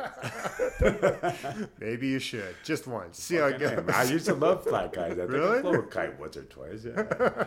Yeah. Dude, get back into it, man. I mean, it's not a common thing, but there are parks around here. Just give it a go once. We'll, we'll, we'll fly. We'll fly a kite together sometime, man. When it gets warmer, we'll, we'll give it try. We'll- yeah, when. exactly. so, so okay, you, you, you, you were you understood how you were capable of, of being sober, based. And uh, maybe it's not based on going to uh, um, rehab entirely, but anyway, you, you got sober in, re- in rehab. And so, how long were you sober? Would you say? I was sober a year and a half A year and a half. And was this around the time when your mother got ill? when my mom passed away. So, so basically, her losing her definitely challenged your desire to be sober. I would imagine, right? it, it, it did. Yep. So then you got cancer. You said. Uh, two months later, when she died, I, got, I found out I had the worst cancer you can get to What kind? stage four colon cancer. Gotcha. Okay. Is it hereditary or what? Well, my dad was adopted. Okay. We didn't go over that, but my dad was adopted, so we don't know on his side. But my mom, she, you know, um, we don't know. Okay. You know, just bad luck. Gotcha. Um, So either way, you got it. Generally, the same thing she got, right? Or did she get colon? she had uterine cancer. Uterine I- cancer, I had colon cancer. Okay, yeah. gotcha. Right. Wonder So if they're the- related, related at all. But I'm not a doctor, so I don't know how that works. Mm-hmm. But stage four, though, nonetheless, Stage four. which is basically a death sentence. Yeah, the doctor turned white when I had no shit. I was donating plasma down in St. Paul, Yeah. and uh, they said you, got to go get your iron's too low. And I went out to the VA. They did a colonoscopy, and I never forget the doctor turned white. Mm-hmm. It said we need to put you in a can, and that was December of 2001. Said we need to get you in surgery. I said, well, let's wait till after the first of the year so I can spend some time with my family. My poor father at the time. I'm thinking, God damn, you know, Yeah. you know, and you know, started doing the chemo thing myself. Mm-hmm. Yeah, and Chemo sucks. it does. I don't. I've never done it, but I've had family members who have and heard more than plenty about yeah. it. It's, it's Mhm. brutal. Yeah, it's I've had some heavy duty times going He's, on. he's showing me some scars on his stomach. Uh, did they ch- carve into you a little bit there? Is that surgery, that was in 2001. Then 2004 came back again. Now it metastasized to my liver. So we did the second surgery. And then in 2015 now, it had come back again. okay? We didn't have to do it because they said they got rid of it. This, you know, without no chemo. I'm like, thank God, no Right. chemo this time. Yeah. And um, and I'm cancer free right now. You know. Well, I'll just say praise God for that. Yeah. or at least thank you for Yeah, not having that. right on, that's, brother. That's uh. Yeah. I mean, not many, not many people can say that. You know, like when they experience it, people do, but it it, it can be rare. So, how do you feel about that? You know, I feel blessed. You know, I my dad he did pass away in 2010. Yeah. He was living like a cowboy again down in Tombstone. He moved back down to Tombstone. Okay. He was one of the Wyatt Earps in, in town there. And um, So before we go into that, I really want to kind of dig more into the start digging a little bit more into what got you into homelessness because I don't I, I don't want to get too far ahead of ourselves Yeah. because this obviously Oh, leads up to a lot of what you're you talking go, about yeah. especially having that like something like cancer especially like Yeah. when you're homeless man ugh god people that that I can't I can't imagine so share with me your sort of descent into homelessness what happened there would you say well, between 2001 and 2004, okay the two years I went through chemo and stuff, Mm-hmm. I, I was able to get rid of the the cancer. So between 2002 to 2004, I started doing a lot of pills. okay And I started doing a lot of crack again now too. okay what kind of pills Oxycontin, man. okay gotcha had- whatever they you had could get your hands on 40, 80, 16, 4, 8, 12, 16. I was on 160 milligrams of Oxycontin a day. Hmm. Oxycontin, not oxycodone. I'm talking Oxycontin. I couldn't, man, I couldn't take that if I wanted to, man. Yeah. But that's how much they were It giving It me. prescription though, was it? It was prescribed. really. So this is back when it wasn't as dangerous, or it was just taking a certain Man, amount. I, man, look, it was from the VA. It I was from know. the VA. It was Got it. There's 40 milligram pills that I was getting. I was taking four of them a day that I was prescribed. Okay. And I didn't know at the time. I mean, there's 40 milligram pills. They're a dollar a piece. I mean, a dollar a milligram. So that's 4, 8, 12, 16, 1600 bucks a day I could be making. Yeah. Okay. Okay. You understand? No, this and I had it- a month, a month supply. But was this before you knew that they were? This is before. this is before I knew how to sell them. Okay. You know, and but my thing was I was doing my cocaine thing too. And so between 2003 2004, when my family's getting tired of me now over on Rice Street, I was there with my mom's sister. Yeah. They kicked me out in 2004. Okay. Was when I first got my card at the Catholic Charities Okay. in St. Paul, the Dorothy Day Center. Okay. And I have right across from the Xcel Center. I thought, man, I never will go down there, but here I am, 2004. Got my card for the first Commun- the community card. The community card. Yeah. Okay. Yeah. That just so for clarity for the listener, community cards are once you've more or less become homeless and, and, and like need to use this homeless services in the, in the homeless system and stuff, they give you a card that has some basic information and your photo on it, so that when you go to these places, you can. It's their way of keeping tabs on you. Basically, when you use their services, they check your card. I've uh, being a volunteer at some of these places. I've had to see. I've used people's community cards just to check them into things. So Yeah. essentially, that's what it is. So how did that feel to have a community card? Well, uh 'cause my first day was like, man, because I, I knew a person that was there that I, I known before, and so they, they were grilling out there. and I was like, wow, man, okay, and these these homeless people ain't so bad. You know, and especially Dorothy Day at the time. right? Eh, you know, I had a place to sleep. It was on the floor, Yeah. but Pretty thin mat. thin mat on the floor. Yeah. You know, and they kick you out at six o'clock in the morning. Yeah. And that's for me the where the problems came in. The being kicked out at six in the morning. And back then, I didn't have my VA card, so I could ride the bus for free. I, I just we had to go downtown St. Paul, and downtown St. Paul and ain't like Minneapolis. I mean, mm-hmm. well, I mean you can walk around the skyways and stuff. You can stay warm inside, but there ain't nothing open. Yeah. No. Yeah. Yeah. So you're just walking around like a zombie, you know, shuffling your feet and just Yeah. you know waiting for something to happen back in the homeless shelter. Hmm. Well, there's a couple years that went by. Then I started getting my VA card, where I could ride the bus for free. I think that was around 2008. And yep, yeah, I was, you know, going to treatment back and forth. You know, trying to do the sober thing. I, but again, my cancer, um, it was in Yeah. the back of my mind. Yeah. Yeah. Because you still had it at the time, right? I did, yeah. Because it came back in 2007, 2006, whatever the you know Yeah. fucking year it was. I, It's okay. but anyways, man, it was that homeless lifestyle. Waking up at six in the morning. Mm-hmm. What do I do for the day? Mm. Well, somebody introduced me to running a sign. Hey, man, just you know, because you're a Navy vet, right? Yeah, I'm a Navy vet. Well, put homeless U.S. Navy vet. You know, anything helps. God bless. And hmm. they brought me out to your neighborhood, mm-hmm. this neighborhood right here, Yeah. Yeah. and started running a sign. And there, what there, Wait. What year was this? 2007, 2008. You've been out here since 2007 and 8 in my corner. Yeah, on your corner, know, right right? here, man. right across the street here, man. Wow, I did not know that. Yes, I mean, I've only been here like two and a half years, Yeah, but almost three years. I've been here. This is the, the one first place. I mean, I've been to other places in town, but this Yeah. for me right here, your neighborhood, brother, and I. I should do more to clean it up, you know, and somebody does over there. Obviously, sometimes it gets cleaned up, yeah. Sometimes it's not, but yeah. um, sometimes I feel like going over there cleaning up too. But I Yeah. Mm-hmm. usually don't because I'm lazy, but or busy, one of the two. But um, okay, I want to hear more about that most definitely. But I am curious. What, what okay? What year roughly did you start um, staying in shelters? Like how old were you? 2004. 2004. So how old were you on that time? Uh, 20, well, 2004, 31. 31. Okay, gotcha. So you're thir- a a young 30 something, we'll just say young 30 something, staying in the shelter. This is a little bit further back in time than when I started like volunteering in the shelter system because I've been to Dorothy Day and I've, I've volunteered there and I've seen, I mean, it's changed since then. They have a whole new building and stuff like that. So it is a little bit better. Higher ground, yeah. Yeah. I was there last night. Yeah. Um, it's better now in some ways than it, than the old building was for sure. But tell me about staying in a shelter, like in general, like what.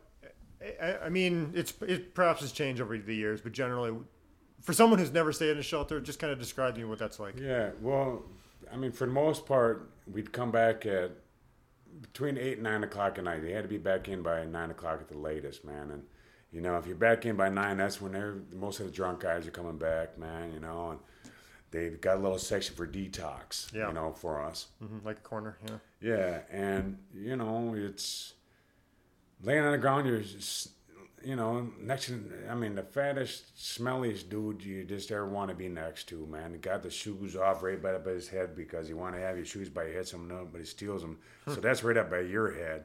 Or you're going head to head, man. You know, sleeping. It's just a lot of smelly smells. You know, and it's a lot of snoring. It's a lot of hey man, what the fuck, man? You know, every now and then, man, and hey, you guys chill out, you know. But it was Yeah. it was mostly peaceful. It was mm. peaceful, and I didn't mind it at all. Really? So, like, were you able to sleep there reasonably well? It because I couldn't, and it's hard to sleep under a bridge. For me, it's hard to Oh, sleep in skyways. Yeah. You know, having that little security, a blanket, a warm blanket over you Yeah. was nice to have. Yeah. Because most of the time, you know, you'd meet people there. And, hey, man, let's go ahead and sleep next to one another. You know, Yeah. fucking look out for one another, Right. whatever. Yeah. You know, but it was at six o'clock wake up.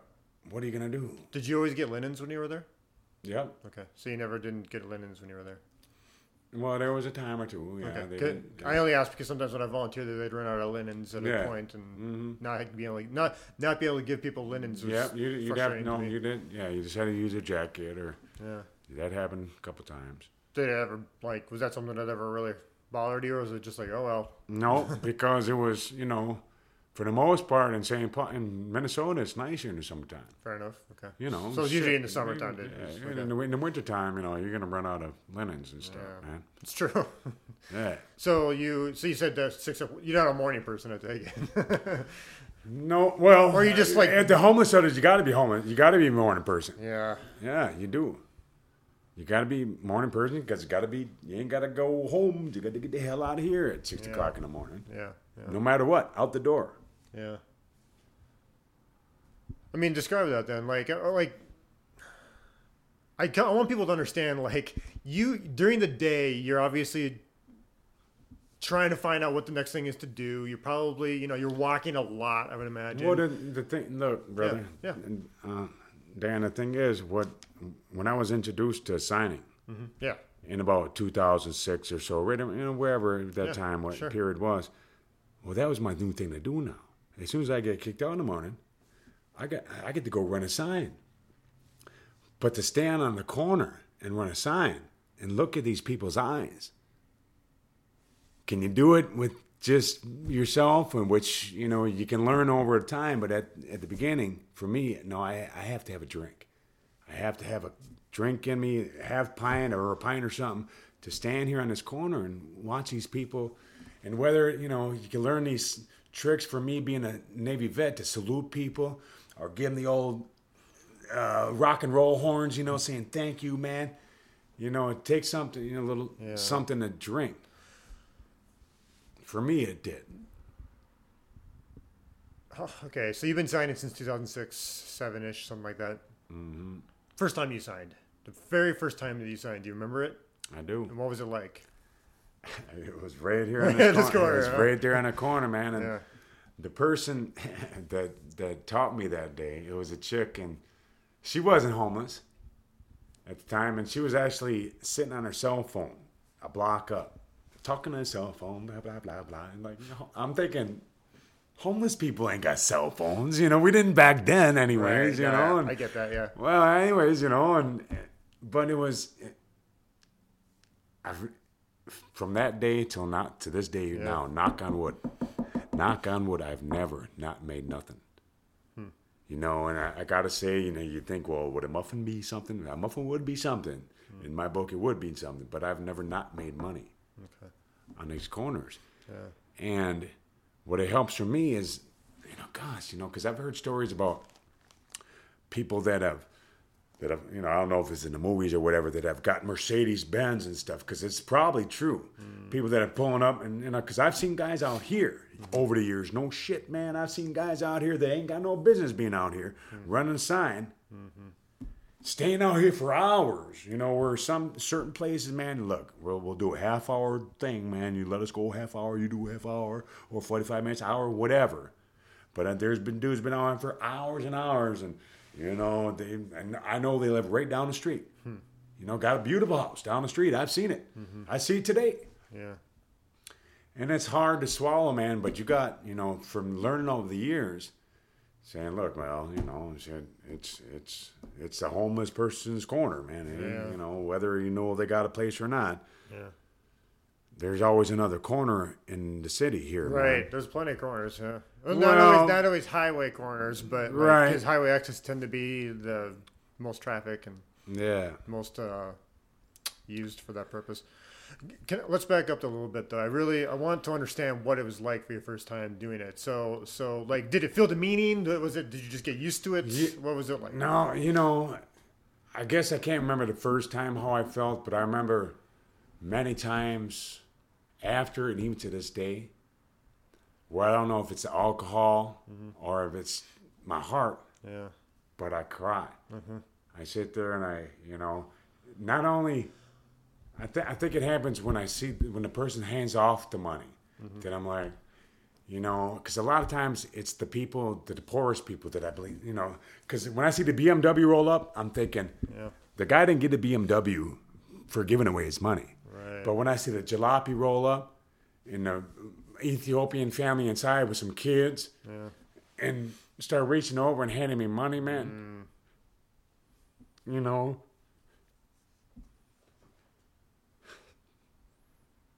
that, that that touches me, man. Yeah. You know, and I think, man, I could be doing so much more. You know, than taking these people money, but it's becoming so easy. Hmm. You know, it does become kind of easy out here. You know, to, to hold that sign, to hmm. to look poor. Yeah. You know, I, I've I've got this sign made down to a science. I mean, I could. You Just know, so you guys know, the uh, when he described what he was told to write on his sign earlier on um, years ago. years ago, I don't know if this is the same sign, but Same. it is the same It's sign. the same shit. You've had oh, okay. You haven't had the same cardboard for years, but it has the same verbiage: homeless unit, U.S. Navy vet. Anything helps, God bless. Do people? I mean, do, so you have people who who, um, different kinds of people who give different amounts of money and all that stuff. Mm-hmm. Have you ever just been like gotten really dirty looks and stuff like that, I've had or what's what's the re- response you've gotten outside? I've had handfuls of change thrown at me, like pennies, a lot of pennies. yeah, I've had I've had people spit at me. Hmm. I've had cops stop me. You know, I've been to jail a couple times for it. Now it's it's legal in the cities now. yeah, But I've the one thing you know I've had people pull up and offer me drugs, and I've had people like you, Dan, that have come just to want to give me things away. Say, look, man, here's some socks, here's some powder, man, here's some something to eat. You've done that to me a couple times, brother. No yeah, shit. yeah, yeah, And I appreciate that. yeah. Um, What is it? So when, when people give you something, whether it be a practical need, like I've given her money or whatever, I don't know. Like I think people often one one reason they don't always give is they're like, well, they're going to use it for this, they're going to use it for that, they're going to do whatever. I don't know. They have a lot of assumptions. yeah. What are people doing essentially when they've given you? No, I mean it's obvious when they give like when someone gives you an orange or socks, you're going to wear socks. Okay, good. That's like a new pair of tires for you because when you're walking a lot or whatever. But mm-hmm. When they've given you money, for example, because that's a little more like ambiguous. Who knows what's going to happen here with this type of you know thing? What are they doing essentially? How are they helping you? Would you say? Well, look, for me, a lot of times it's because if, if I ain't got to ask a person mouth to mouth, if I ain't got to walk up to them and say, look, and talk to them, encounter them to make them feel uncomfortable, Yeah. that's why I hold the sign. That's why I do the sign thing. Yeah. But for me, it's been, you know, the $6 a night at the mission. Mm-hmm. That's how much it costs for a bed. Six bucks Pay, a to night pay for stay. to pay for the stay, man. You know, and that that's what the biggest thing for me. If I, because no shit, in the Minnesota winters, man, pardon my French, guys, but mm-hmm. if I can get a six bucks, I'm good for the night, man. And whatever I make after that, you know, whether it's buying a pie pint of booze or I can't smoke weed right now. Although I'd like to smoke weed if it was ever legal here in this town, you know, but uh, you know, uh, it would be to pay for a bed, and it would be to, you know, for me, the first things I look for is, okay, I got a meal for the night, you know, because I, I ain't gonna be able to make it back to the house, a charity or whatever, for dinner. So I got five bucks to have, you know, a, a, a Big Mac meal or whatever, you know, Yeah. a Taco Bell meal, you know, Yeah. that that first five bucks is what you look forward to, and then you know a, a book of papers or some cigarettes, Yeah. and then after that is you know whatever the person's doing. Mm-hmm. Yep, but Do you, do you buy alcohol often? I do. Um, especially when I first come out. I mean, at the end of the night now, Yeah. like where I'm at, Yeah. kind of right, you know, wherever. the, it's for me. It's the alcohol that's got to get me started to be able to look at them people and uh, say, "Look." So it's kind of a numbing thing, Exactly. essentially, as a result. Exactly. You know, it kind of numbs the senses a little bit to be out there when I mean that wind's blowing, especially on the corner you live on here, brother. I know, right? It gets pretty windy out there. it is, yeah. It's very kind of exposed area for sure. Yeah, so for you know, for me, it's just getting kind of started, you know, and you know, after that, because there's a lot of good restaurants around here where I'll go to eat and head back to the shelter because I, a lot of shelters won't let you back in if you've been drinking or drunk. For me, like Dorothy Day downtown, I can't even go there if I have been drinking. Hmm. You know, so I got to spend the time to sober up. Mm-hmm. When was the last time you went to the Dorothy Day in St. Paul? Yesterday, Okay. Yeah. I go there every other Tuesday, so yeah, I feel like I would see you, but maybe not. Well, I mean, there's tons of people there, so. yeah. Do you ever just go straight to sleep, or what do you do when you're at the shelter? I walk in, have the meal they, they got to serve me, smoke cigarettes. Okay. Um, What time do you go to sleep typically? well, ten o'clock. Okay. When they require you to, or when the lights go out, I guess. Yeah, yeah. Because you, you know you got to be up so early. Yeah. Uh, One thing I do, I was curious about: Are they in any way helping you, or are you looking for either a, a job, or b other better housing? Like, I know you, you've, you and I actually the second time we spoke, I believe you talked about you were getting housing. Uh, I don't remember if it was through a voucher program, I believe. First of all, you got that through an, you you worked with an advocate, I'm guessing, to get that. So tell me a little bit about working with an advocate and how that's been. Well, what happened in 2004, 2005? When what was it? I guess about 2007 or 2008, they came out with a uh, the Section 8 voucher to Right. Mm-hmm. the VA. They called the HUD-VASH program. And all these years, you know, being homeless and kind of missing my appointments, being out here, whether it's drinking, I miss appointments the next day or something. Mm-hmm. But in 2000, gosh darn, it was just it was just last year, Okay. 2015. Now there's a couple times I did some prison times Okay. that I didn't tell you about. Okay. Do you want to talk about that, or Sure, like sure. what was the cause of it? Well, in 1999, out in Oregon, I got caught with a little bit of cocaine. Okay. And that was my first felony, man. And I, mm-hmm. 2001, when I got my cancer, my mom passed away. 2004, I was good. Well, 2004, when I got homeless, I started getting these homeless charges. Mm-hmm. You know, sleeping on the bus, trespassing, fighting people downtown, you know, disorderly conduct. You know, started getting these tickets, man. Yeah. What eventually led me to prison. Yeah. And well, this last time now, I just, when I got out of the joint, in was 2014, I went back up to St. Cloud, and he, that's where I was able to get my Section 8 HUD-VASH voucher. Mm-hmm. It took me a while to get it. That's when I saw you in 2014. Well, I finally got my voucher. Yeah. Moved up to Yeah. St. Cloud, got my place, man. I had a Yeah. nice. you were excited about that. I was, man. It was awesome, man. I mean, no shit, I because mean, I, had, so, so so tell me about that. Like, I don't think people fully appreciate the the, the um, like amazing feeling. You've been homeless for I don't know, a few years or whatever. yeah. Nothing's been consistent really at all. Nothing's been like comfortable or whatever. Here you are with an opportunity to have a place of your own, like a With front door with a key. I would imagine. Well, and not well because I've been service connected and I've had you know income coming in. I was Okay. able to get houses every now and then, but the apartments wouldn't last, you know, Okay. for whatever reason. But when I got that Section Eight Right. voucher, mm-hmm. you know, I'm paying eighty bucks a month for a place like you got here. Yeah. yeah. You know, and it was it was awesome, man. But I was, it was great, man, because I had to stay up there for a year in St. Cloud with this voucher, and I can move anywhere in the United States with that voucher, Yeah. have it for the rest of my life. Yeah. Yeah. Well, I'm just out of the joint though. I got my voucher, yeah. and the apartment that I got is St. Cloud, right next to the college. Okay. No shit, man. And it's it's it's an old, you know, college, you know, dorm kind of house, man. And everybody in that place is smoking dope, Okay. Man. Everybody in the place is smoking dope or selling dope, man. And I had I had to share a kitchen. There wasn't a shared kitchen, so when I'd walk out in the morning, you know, to cook or whatever, and people like, "Hey, Slick," or "Hey, Matt." You want to smoke a joint? And I'd be like, Well, yeah, you know, shit.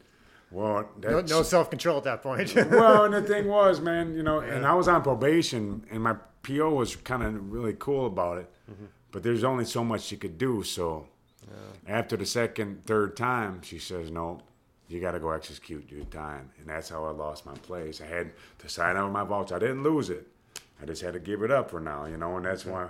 So I went and did my rest of my time, seven months now, so essentially, you lost it because smoking pot. smoking pot because you were uh, Well, near, because I was on people, I was on probation, and you were on know? probation. Right.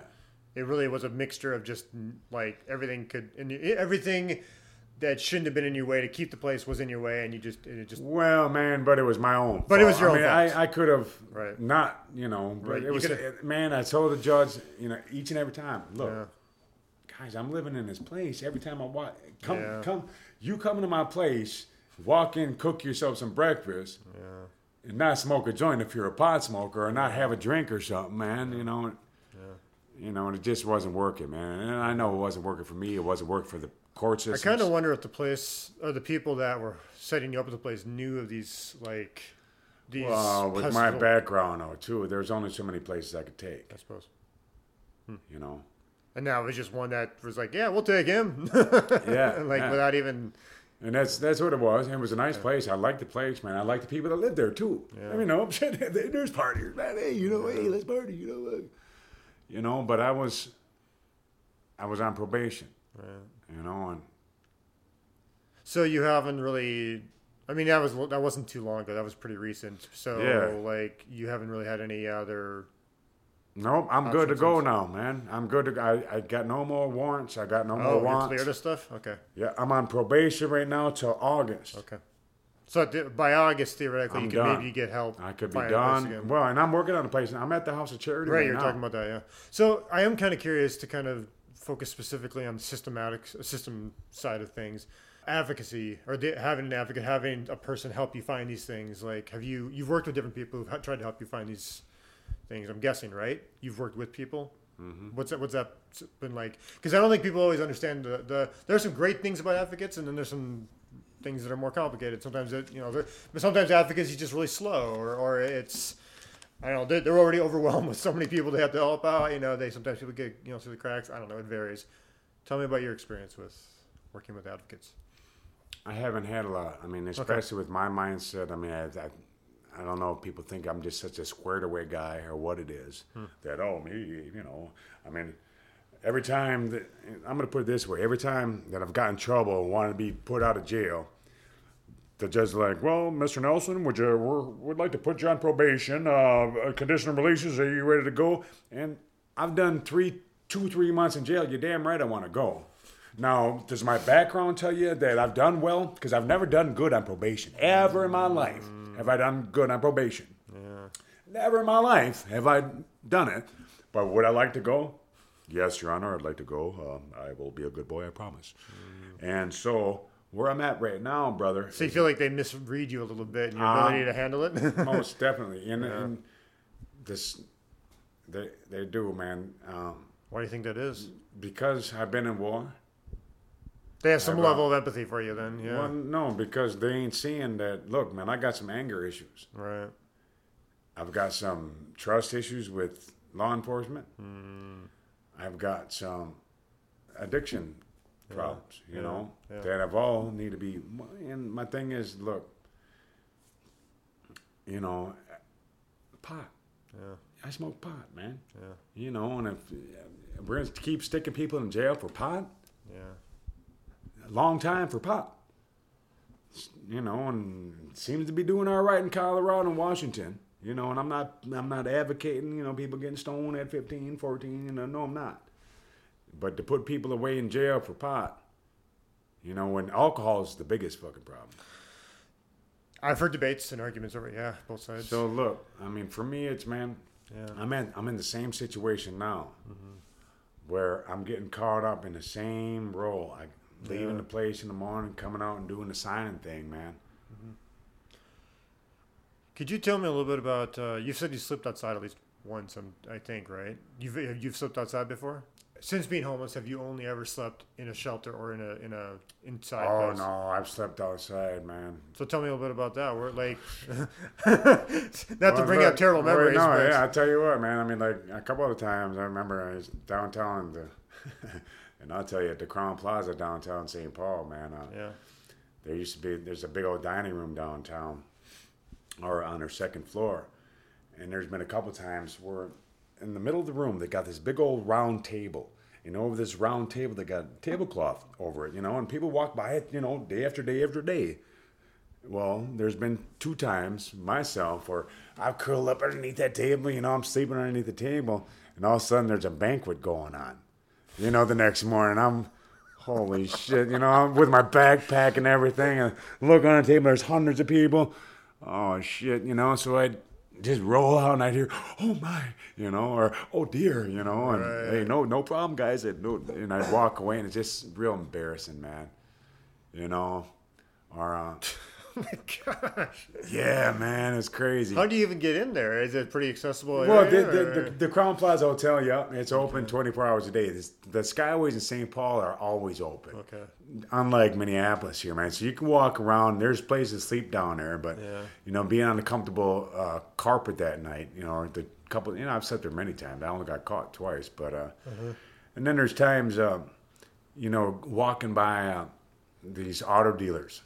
You know, they got they're selling cars and stuff. You know, where sometimes they leave a door open, man. You just crawl in the back seat and sleep in the back seat of a car, man, or Yeah. you know, or sleeping underneath a bridge, man. Where Tell me about sleeping underneath a bridge. I mean, I imagine that's the worst case scenario for sleeping anywhere. It is, tell man, about it. because because it's it's just so dangerous down there, man. It's uh, you know, most of the time it's concrete, so you're you know, if it's cold out, and you it just sucks the the heat right out of you, man. Or there's trains running overhead, man, or there's you know the crocodilias. You know, the dude the other night he said the crocodilias. You know, there's the pushers and the all sorts of strange people out there that just you know you don't want it. You got to sleep with an eye open, and man. And, I mean, have you slept? Uh, is usually what what weather have you dealt with uh, out there? I have, you know, for me, I, you know, because I know in St. Paul, Minneapolis, man, if you're cold or hungry, you're either lazy or stupid. So mm. there's always a place to go to sleep or to eat, Gotcha.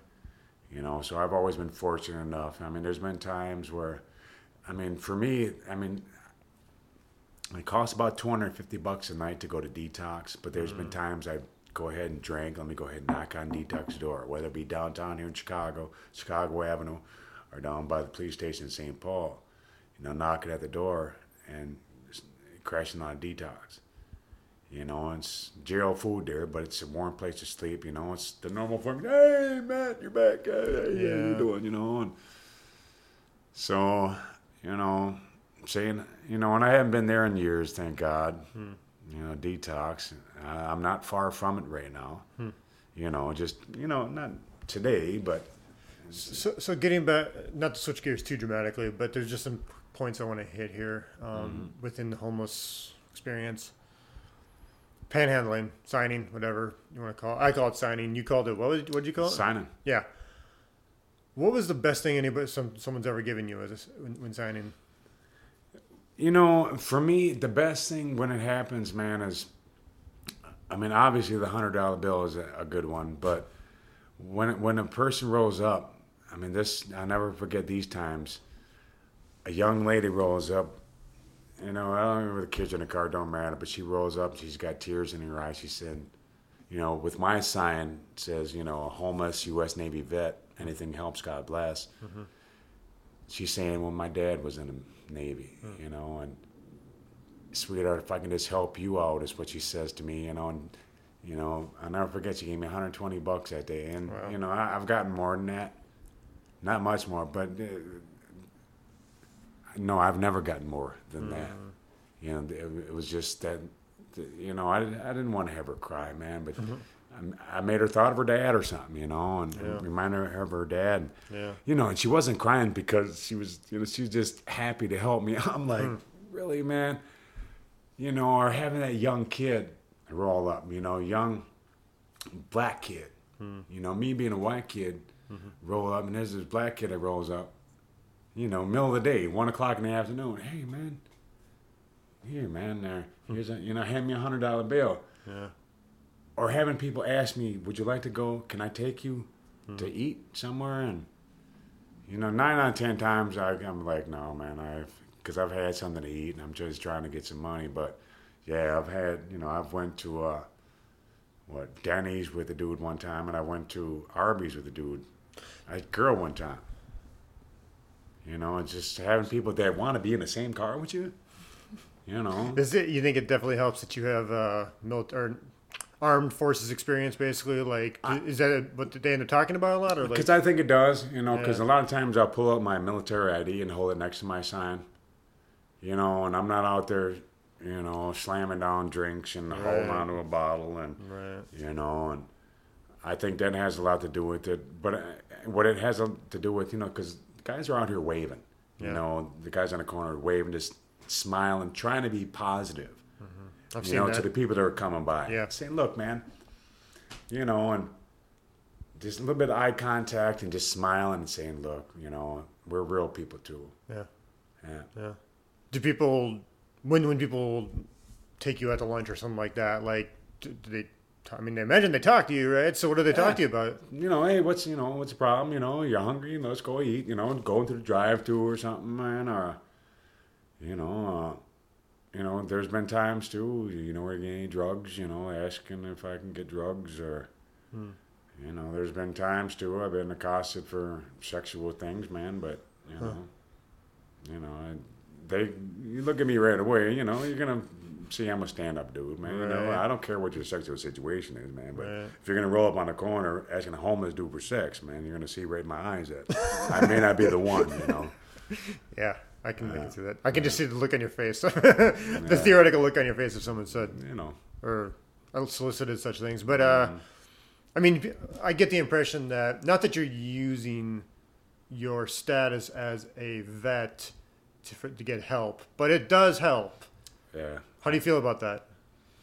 I mean, it's not bad. Well, because I think about a lot of times when people are driving especially vets, I see other vets, and sometimes I look at them, you know, whether it be the veteran's license plate Yeah, yeah, or when a veteran's hat, I'm looking, you know, and you can see, you know, especially on the cold days, I'm kind of pissed off, and I'm like, you ain't no fucking Marine, you know, Right. whatever. But, Yeah. uh, you know, but then I feel bad, man. I'm like, because I think, well, because I'll, especially what I'll do is I'll, I'll hide my sign when school buses pull up. Hmm. When a school bus comes up and there's kids in it, I'll turn away, okay. you know, and Why is that? just because I don't want the kids to, you know, the, the Navy didn't do this to me, Gotcha. Okay. you know. You don't want them to associate that. With, No, Okay. exactly. No. Okay. And that I just don't want to see, you know, that this is a way that they can make a living because it's it's a way. I mean, no shit, people make limbs out of it, but it's it's Speaking of that point, job pursuits since becoming homeless up to now, like, have you pursued jobs? Like, what's what's that been like? a lot of times for me up to this point with my cancer that's coming back, Yeah. um, with the treatments that I've been in, it's hard to focus on having finding that career, you know, because no, I'm not bullshitting you, brother, that this cancer just seems to want to come back so mm. often. So I don't focus on that. I try to focus on hmm. this housing Gotcha. and that Section 8 voucher. And I've been working on that Section 8 voucher since about 2007. That's where I was going to get mixed up. Mm. You know, homeless in 2004, but about 2007, 2008, this HUD vets voucher was available mm-hmm. to us vets. Mm-hmm. But I kept screwing it up, you know, whether it's going back to prison, whatever. Mm-hmm. And so for me right now, it's getting that HUD vets voucher back. Instead of living in St. Cloud, I would like to live in St. Paul just for that year. Because then I'm thinking moving out to Montana or Florida or something, someplace nice. Because I'm getting older, man. And Yeah. you know, and I, I get a, you know, I'm a service-connected vet. Got hurt, and like I said, down in Guantanamo, man. And mm-hmm. you know, so I got a little money coming in, and I'm waiting for that to restart now. Yeah. You know, Yeah. just being out of.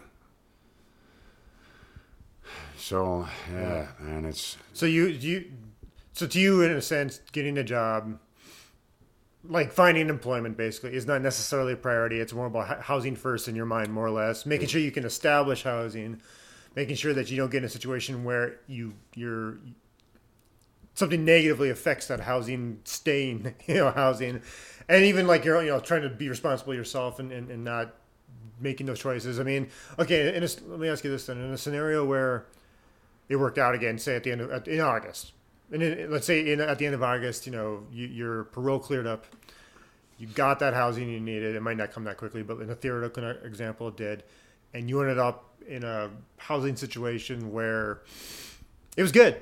You liked it. You know, it was comfortable. People were pretty cool. It's kind of the same thing as what you had, but was. I would even just say like a teenager, you know, lived there or whatever. I don't know. And even like nearby had drugs. You found out about that, and they were like, "Hey, you're a vet. Let's smoke up together." What I don't know, whatever.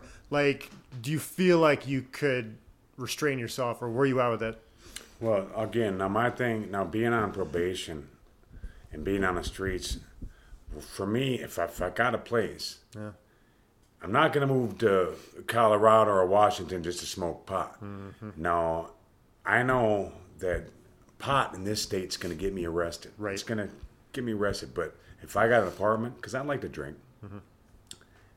I'm not. I'm gonna. I'm gonna use that voucher to where I can live in my place. And if I want to move to another state that does smoke pot, I can go ahead and move there. Right, right. But for right now, man, I want to get this voucher. Mm-hmm. Do my drinking at home where I'm not running the streets fighting. Hey, man, man, this is my corner, man. Get off my corner. You know, and that doesn't happen around here, man. But Yeah, I've heard, I've seen. I was going to ask you about, that, but I mean, people fighting over corners, which is a whole other topic. Sure. But but you haven't really experienced that yourself too much. Once it happened over here, yeah. I'm curious about that, but we'll get to that if I if it seems appropriate. But Mm-hmm. that said, so you're you okay? So the scenario I just explained. Swap out um, pot, pot, pot smoking for alcohol, Mm. and you were caught with the young with the underage kid. Even if you you like, I, I imagine you're now smart you're enough making to me sound like a fucking. I know, uh, right? I don't imagine that you would like drink with an underage kid. Don't get me wrong, but you, maybe you didn't know he was, or maybe you were just in a bad state of mind. Whatever. No, like, what do you think? If, if I got an apartment, man, Yeah. I'm, I'm gonna be flipping through channels, drinking my beer, whatever. Sure. You know, You be to yourself, is what you're saying. do my rock and roll thing, play my guitar, man, because I can't carry a guitar out here on the streets. Do you have a guitar? man. I don't. Okay. Okay. No, no. Okay. But I play the shit out of some guitar, man. you know, it's no my thing, man, because I'm getting older now, man. Yeah, yeah. And for me, for me too, the biggest thing, because I'm 44, I would like to, I'd like to get married, Hmm. and sure, I'd like to maybe have a kid Yeah. but definitely have the old lady in my life, Mm-hmm. having an apartment, um, being able to smoke pot eventually one day, you know, because I'm just that to where I'm Right. at. I just love smoking and pot, Sure. you know. but I can't. I'm not gonna. I'm not gonna risk my girlfriend's uh, freedom or my freedom. And the, re- the reason I asked that question is because it kind of seems like you did I've with the always last voucher situation. So, like, Yep. I'm wondering, like, how what would be different this this if you had that opportunity again? Like, I don't know. I'm trying to understand. Six months. You know, it, it's it's no shit. It's right now. It's five. You know, August. Mm-hmm. When I'm done in August, man, shit, um, I can drink. You know, and yeah. Well, things would be different, is I guess what I'm wondering for you. The way the way you like make your choices because I'm not. like. I- because man, I'm not. I wasn't on the streets buying dope. You know, this last voucher either. I wasn't. I was at home drinking, Right. and I was at home with my neighbors. Bless their hearts, man. It was they were, hey, slick man, man, Right. you want to take a puff? Oh, well, all right, you know. And that was in my own home. Mm-hmm. You know, I wasn't out there, and I wasn't running the streets fine looking for dope. Right. You know, or trying to drink, man. Do you understand my question though? Like if that happened What's again with the next one, yeah, what's gonna be different? I've, I've got help right now to where Hmm. I'm, I'm not using illegal drugs, Sure. And I'm not going to use illegal, illegal drugs. I'm not. Right, right. So you feel um, like you've wisened up, is what you're saying? Like I you, have. you feel like you've you've had that bad experience. You've you- you've made those choices, and you're like, I can't do that to myself Yeah, again because I'll end up back out here Because it's illegal. And you'll be yeah, it's legal. It'll it'll get me either in jail or it'll get me in just bad situations where I just won't have that housing, whatever the case. Like you feel like you, you you're smarter now, is what you're saying. I'd like to think so. fair enough, dude. Fair enough. Fair enough. I'd like to think so. I, I hear you. Well, I hope you are. You know, I hope I hope it works out that way come August. You know, at the end of the at the end of the summer. So, I mean, I'm always kind of curious. Like, to go back a little bit um, to fighting over corner situation. The reason I want to know about that is because I swear every time I've seen that happen, I think to myself that must be the lowest possible like situation a person could find themselves in because I oh, mean I mean there's low place points in homelessness of course but when you're literally arguing with someone else for a corner that's already feeling it's already a demeaning thing to have to do anyway and you're fighting for someone else against someone else to do that thing that you hate doing anyway like I don't know I just I just it's it, it hurt I don't know it bothers me deep down I'm just like how, I mean not that I need to, you know, whatever. Me feeling deep down is not a big deal compared to the deep downness of how they feel. But I don't know, like what what what happened there? What was that situation like? Well, I can. Again, it happened um, a block over here. man. Okay, sure. It was a young kid, young white kid that I guess that day he was he was out there for about I don't know how long he was out here, but I came over here and there was a, another vet that I knew that was over here. I said, "Hey, man, uh, Yeah. How long you be out here? Well, I'll be over here a little while, but that dude over here, he's been on here for five fucking hours, man. Let's go talk to him. I said, well, why? Because five hours? All right, well, all right, let's go talk to him, you know. And walked over and said, look, man, you know, we're a couple vets here, man. I I seen you out here a couple times. You're a young kid, man, and I, I kind of know you're not homeless, man. Uh, can can you give us a half hour or so? Oh man, fuck you, man. It's my corner, you know. And like, hey, hey, hold up, man. You know, we- I've been coming out here for years, as a matter of fact, you know, and Yeah. this cat here, I mean, he's obviously got, you know, he's missing a leg or whatever, you know, and I'm just asking you as a man, well, fuck you. I said, man, well, fuck you then. Stand the fuck up, man, and I'll tell you what, man, we can take care of this shit right now, you know, and Yeah. he pulled out a knife and you know i'm kind of standing back and a lady rolled by you two grow the fuck up in the car we you know like there's some fucking sense right there God, you know? And so i walked away you know Yeah. well the next day i'm out here and the same dude man he uh, I, i'm over here and he comes running. He, he i see him on the phone. He's looking at me. I'm like looking back i'm like yeah man i'm still here. What man? You do from yesterday he's on the phone. I said man whatever man. And Yeah. all of a sudden a car pulls up and a couple of his boys get out and they Oh, so i haul ass across the street Oh, here man, man. well, and two days later, I talked to him. I said, "Look, man, you know, it ain't got to be about that, man. You know, uh, you know, we, uh, it is what it is." What's up with that kid? I don't know. And he ended up, you know, this is about four, fucking four, year, three years ago or so, and I'm not sure what happened to him. And but we, we're cordially, you know, hey, we give ourselves, you know, elbow room. Gotcha. So you've kind of made amends a little bit. Yeah, we anyway. made amends, man. You know, and But I mean, like even in those situations, like you're like, this is. I mean, it's already a pain in the ass to be homeless. But that's how it should be, though, man. The thing is, look, man, you can make rules up, you know, and people that regulars and stuff, but a Yeah. corner's a corner, man. You ain't got to move for nobody. Hmm. You ain't got to move for nobody. so that's when you just back off and let them do their thing until they're done. Because sometimes you don't make nothing. You know, sometimes you're out there, you know, no shit. This last couple of days has been, holy shit. You know, a buck or two every hour, you know. It's like, you know, and some days it's 20 bucks every 15 minutes, you know. Hmm. Do you think it makes a difference in the holidays compared to non-holidays? The it matter? holiday, Christmas and Thanksgiving, Yeah. you can't go wrong. I mean, I mean, you may be able to make a house payment if you're out there all day. no, I ain't gonna go with that. I know. Yeah. You know, but That's not quite true, but it's a No, lot. Yeah. No, yeah, you know, hundred bucks, couple hours, no problem. Yeah. Uh, Christmas and Thanksgiving is the best days, and but it's the hardest days too, you know, because Oh, yeah. you obviously ain't got a place to go. I was gonna say, what's it like to be homeless in the holidays? You know, it's it's like every other day. You don't really mm. think about it. No, no, and you know, you look you look forward to the meals mm. that are having because you're thinking, oh, tomorrow, you know, during the day, or the mission's gonna serve this. But come the next day, you're like, you know, I, I've eaten, I've had, you know, a couple of donuts today, you know. Mm-hmm. But what you start thinking about is, uh, you know, when you're out there day after day, you know. Uh, I mean, because I get what I get worried about now is that I'm falling into that trap now. It's mm. Because it's kind of easy money a little bit where I can mm-hmm.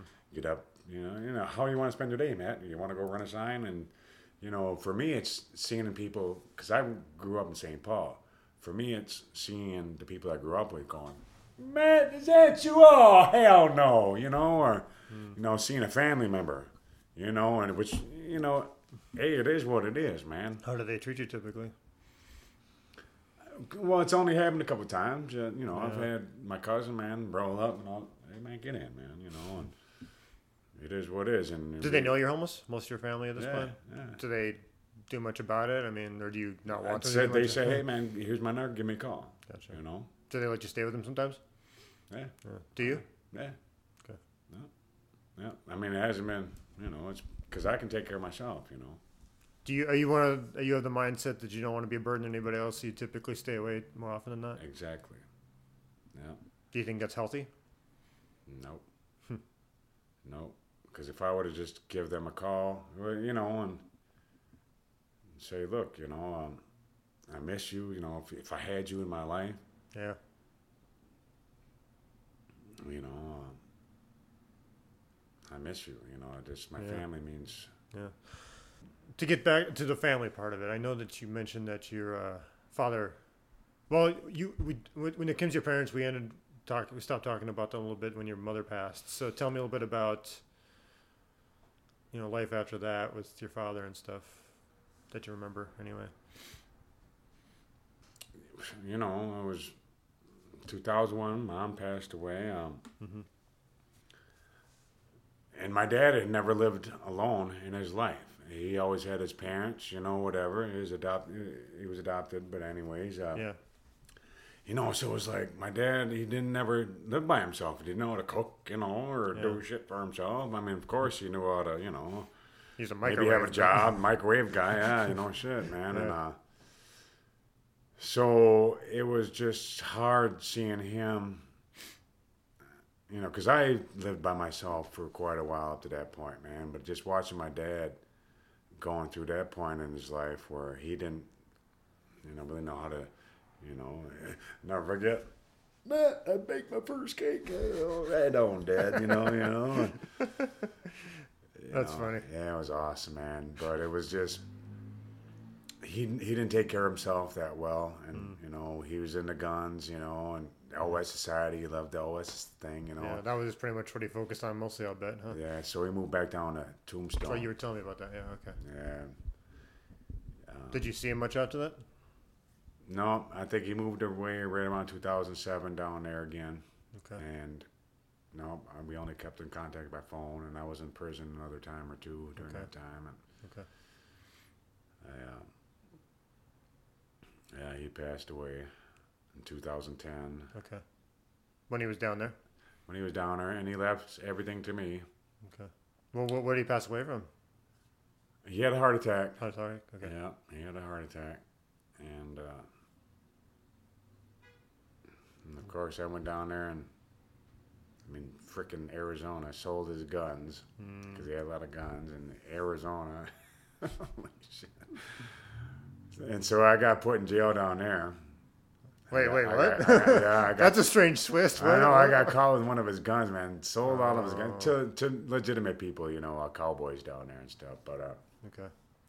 one gun, yeah, I got caught with What, down there. was it? A, did he have it illegally or what? No, it was no. His neighbor came over, and it was an old uh, ball and flint, uh, like a pirate's gun, you know, but it was a 45 caliber ball, and uh, Okay. had his name and gold on the side of it. But uh, I got stuck in Nogales jail. Nogales, of all the places in Arizona, man, to be stuck in jail. And I thought Ramsey County jail was bad, man, but Hmm. Nogales, man, I tell you what, man, they didn't speak English time, but they dropped the charges. Okay. So you were in Arizona. You were in Arizona.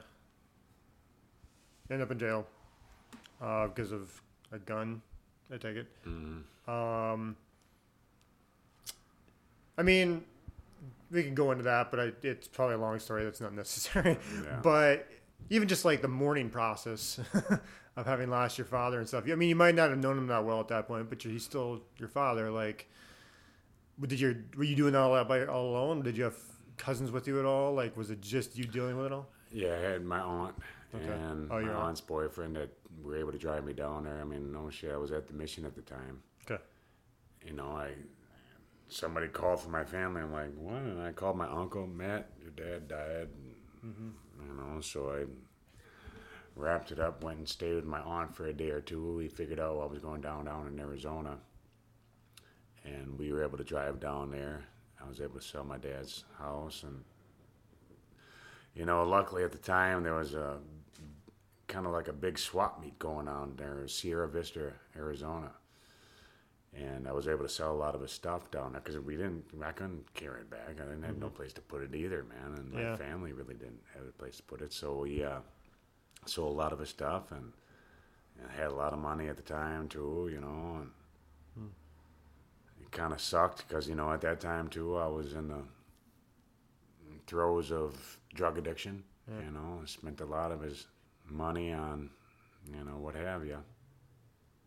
Gotcha. Mm-hmm. You talked about having a girlfriend, or wanting to have a girlfriend anyway. Like, did you have a much romantic life at this point? Like, or in, in, No. your in your twenties, thirties, whatever. From, no, you know, out in Portland, you know, be, time before that, you know, all the service times, I, Mm-hmm. you know, I've had plenty of, you know, girlfriends or whatever, man. It was Sure. no real long lasting stuff. But Gotcha. Hmm. 2004, when I became homeless and doing the homeless thing, yeah, yeah, no, it No. was, you know, one night stands and what have you, all the way up to this point now. gotcha. So you'd never really been in a real romantic relationship in a while.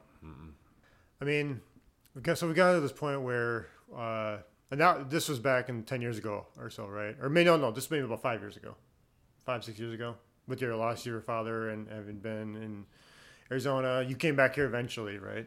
Obviously. Yeah, right away. Yeah. So when they when you came back here, it was kind of just back to homelessness as usual kind of thing, or, or like what was what was coming back here like at the time? Yeah, I mean, because it wasn't coming back; it was just going down there and coming right back. Got it, you know? okay, So yeah, okay. and um, It wasn't you didn't stay there long as you yeah okay other than the jail no. thing yeah and I was on the streets yet. Mm-hmm. You know, I had the money to get a place, get a car, get everything, man. But Yeah. I was on the streets at that time, and when I came back with all that money, Yeah.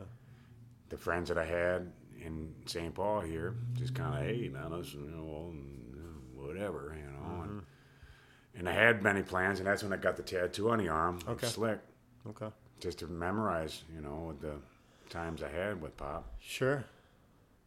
What were your favorite memories of him? Or what are your favorite memories of him? you know, just him being a badass biker and, you know, being a squared away sailor and Yeah, being a good dad, man. yeah. Yeah. Same with your mother. What about your mother? And my mom, I mean, she was the glue of the family, of, mm-hmm. you know, us three.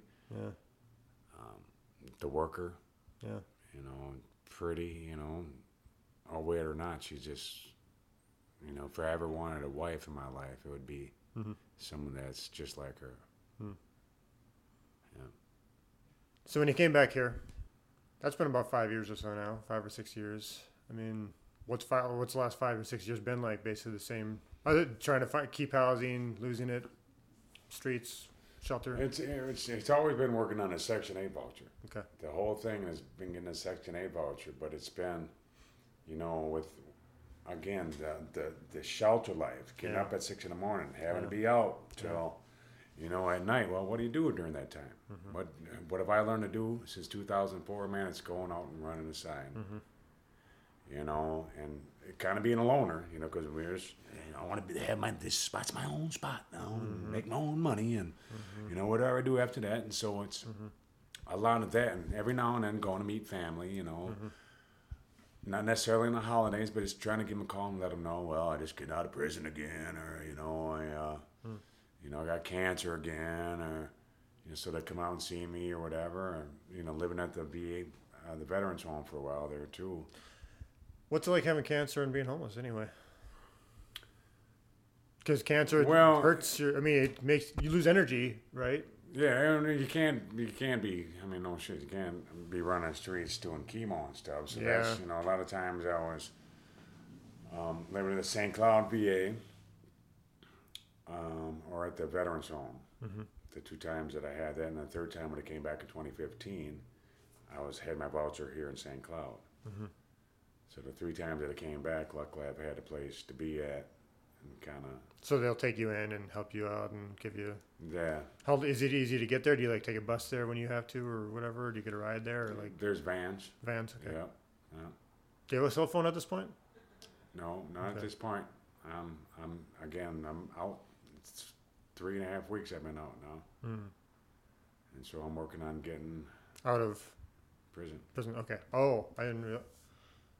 Wait. So after the voucher, after that housing ended, you were in prison, hmm and okay, okay. I didn't realize that was part of the timeline.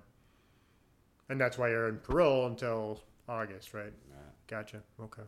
If you could have a job right now, if you could, if you if you could choose a job that you would love to have right now that you have always wanted to do, or or you feel like you have the skill set, or whatever the case may be, like what would be the dream job for you right now?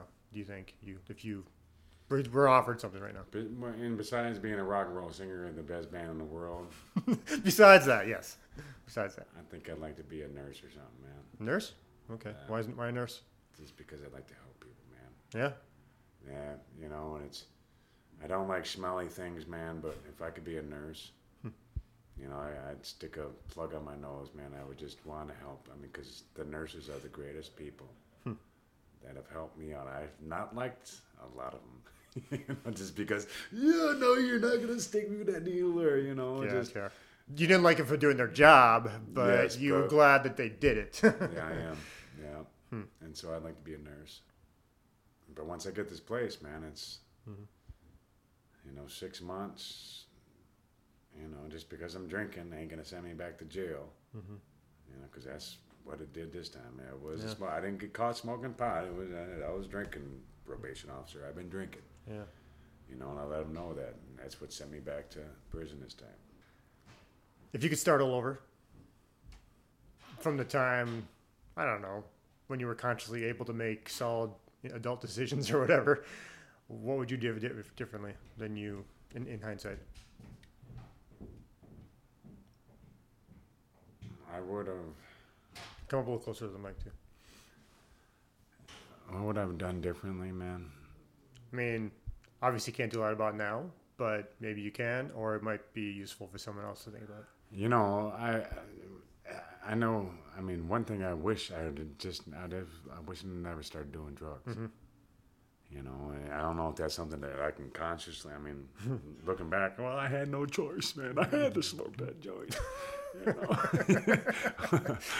I was forced to take that acid, you know, and go roller skating, man. But I just I wish I'd have never, you know, started doing drugs, man. Yeah. Anything else? and I wish that I got married. Hmm. I wish that I got married. Um, but when I'm doing illegal things, man, especially you know whether it's a teenager or a young adult, man, uh, you always got that possibility of that one person or yourself being taken away from one another, and that's just never gonna do it, man. If There's always some. Well, there's a chance my boyfriend got me, you know, maybe put in jail tonight. Well, it can't work, man. You know, whether it's buying dime bags of pot or, you know, kilos of cocaine, man, it's, Yeah. it don't matter in the state eh, it- where it's, it's illegal. It's illegal. Yeah. Matthew, what is your dream now? What do you? I it kind of might go along the same lines as a job, your dream job or whatever. But what do you dream of doing now, and what what kind of steps do you think you need to take to get there? My dream now is to be a husband. I want to be married, man. I want a baby. You want to be a family man. I do, man. 44, man. I just want that. I mean, with my pension and stuff and the possibility of getting my place back now, I just want to, I, I don't want to die alone. You know, and not that I'm going to die that damn soon, but right. my, I, I want to be married. I want to, I would like to have a baby. Is your cancer in remission now, or is it still? yeah, it's remission. Okay. Yeah. That's right. That's what we were talking about earlier. Right. hmm And So you're still kicking, man. I'm still, yeah, rocking and rolling. Do you have anything else you want to share, Matthew? anything that you haven't covered and we haven't covered that you thought might be good to talk about at all? You know, I guess you know the biggest thing is that there's so many good people. You know, it's got to be in the world, man, because I see it from different states and everything, and even you, Dan. Hmm. is that there's some great people out here, man. And you know, whether it's if I've been drinking or sober, it don't matter, man. It brings a tear to my eye just thinking about, you know, what a great state I live in. Hmm. You know, it's just awesome, man. And there's good people out there, everywhere, Right on, man. Matthew. Dude, you rock, man. Thank you for for your time. I appreciate you. You're welcome, man. It's been a long time. I'm glad I was able to do this with you, Dan. Most and definitely. It's great to see you again. Hopefully, see you again soon. All right. Well, thank you for listening, everybody.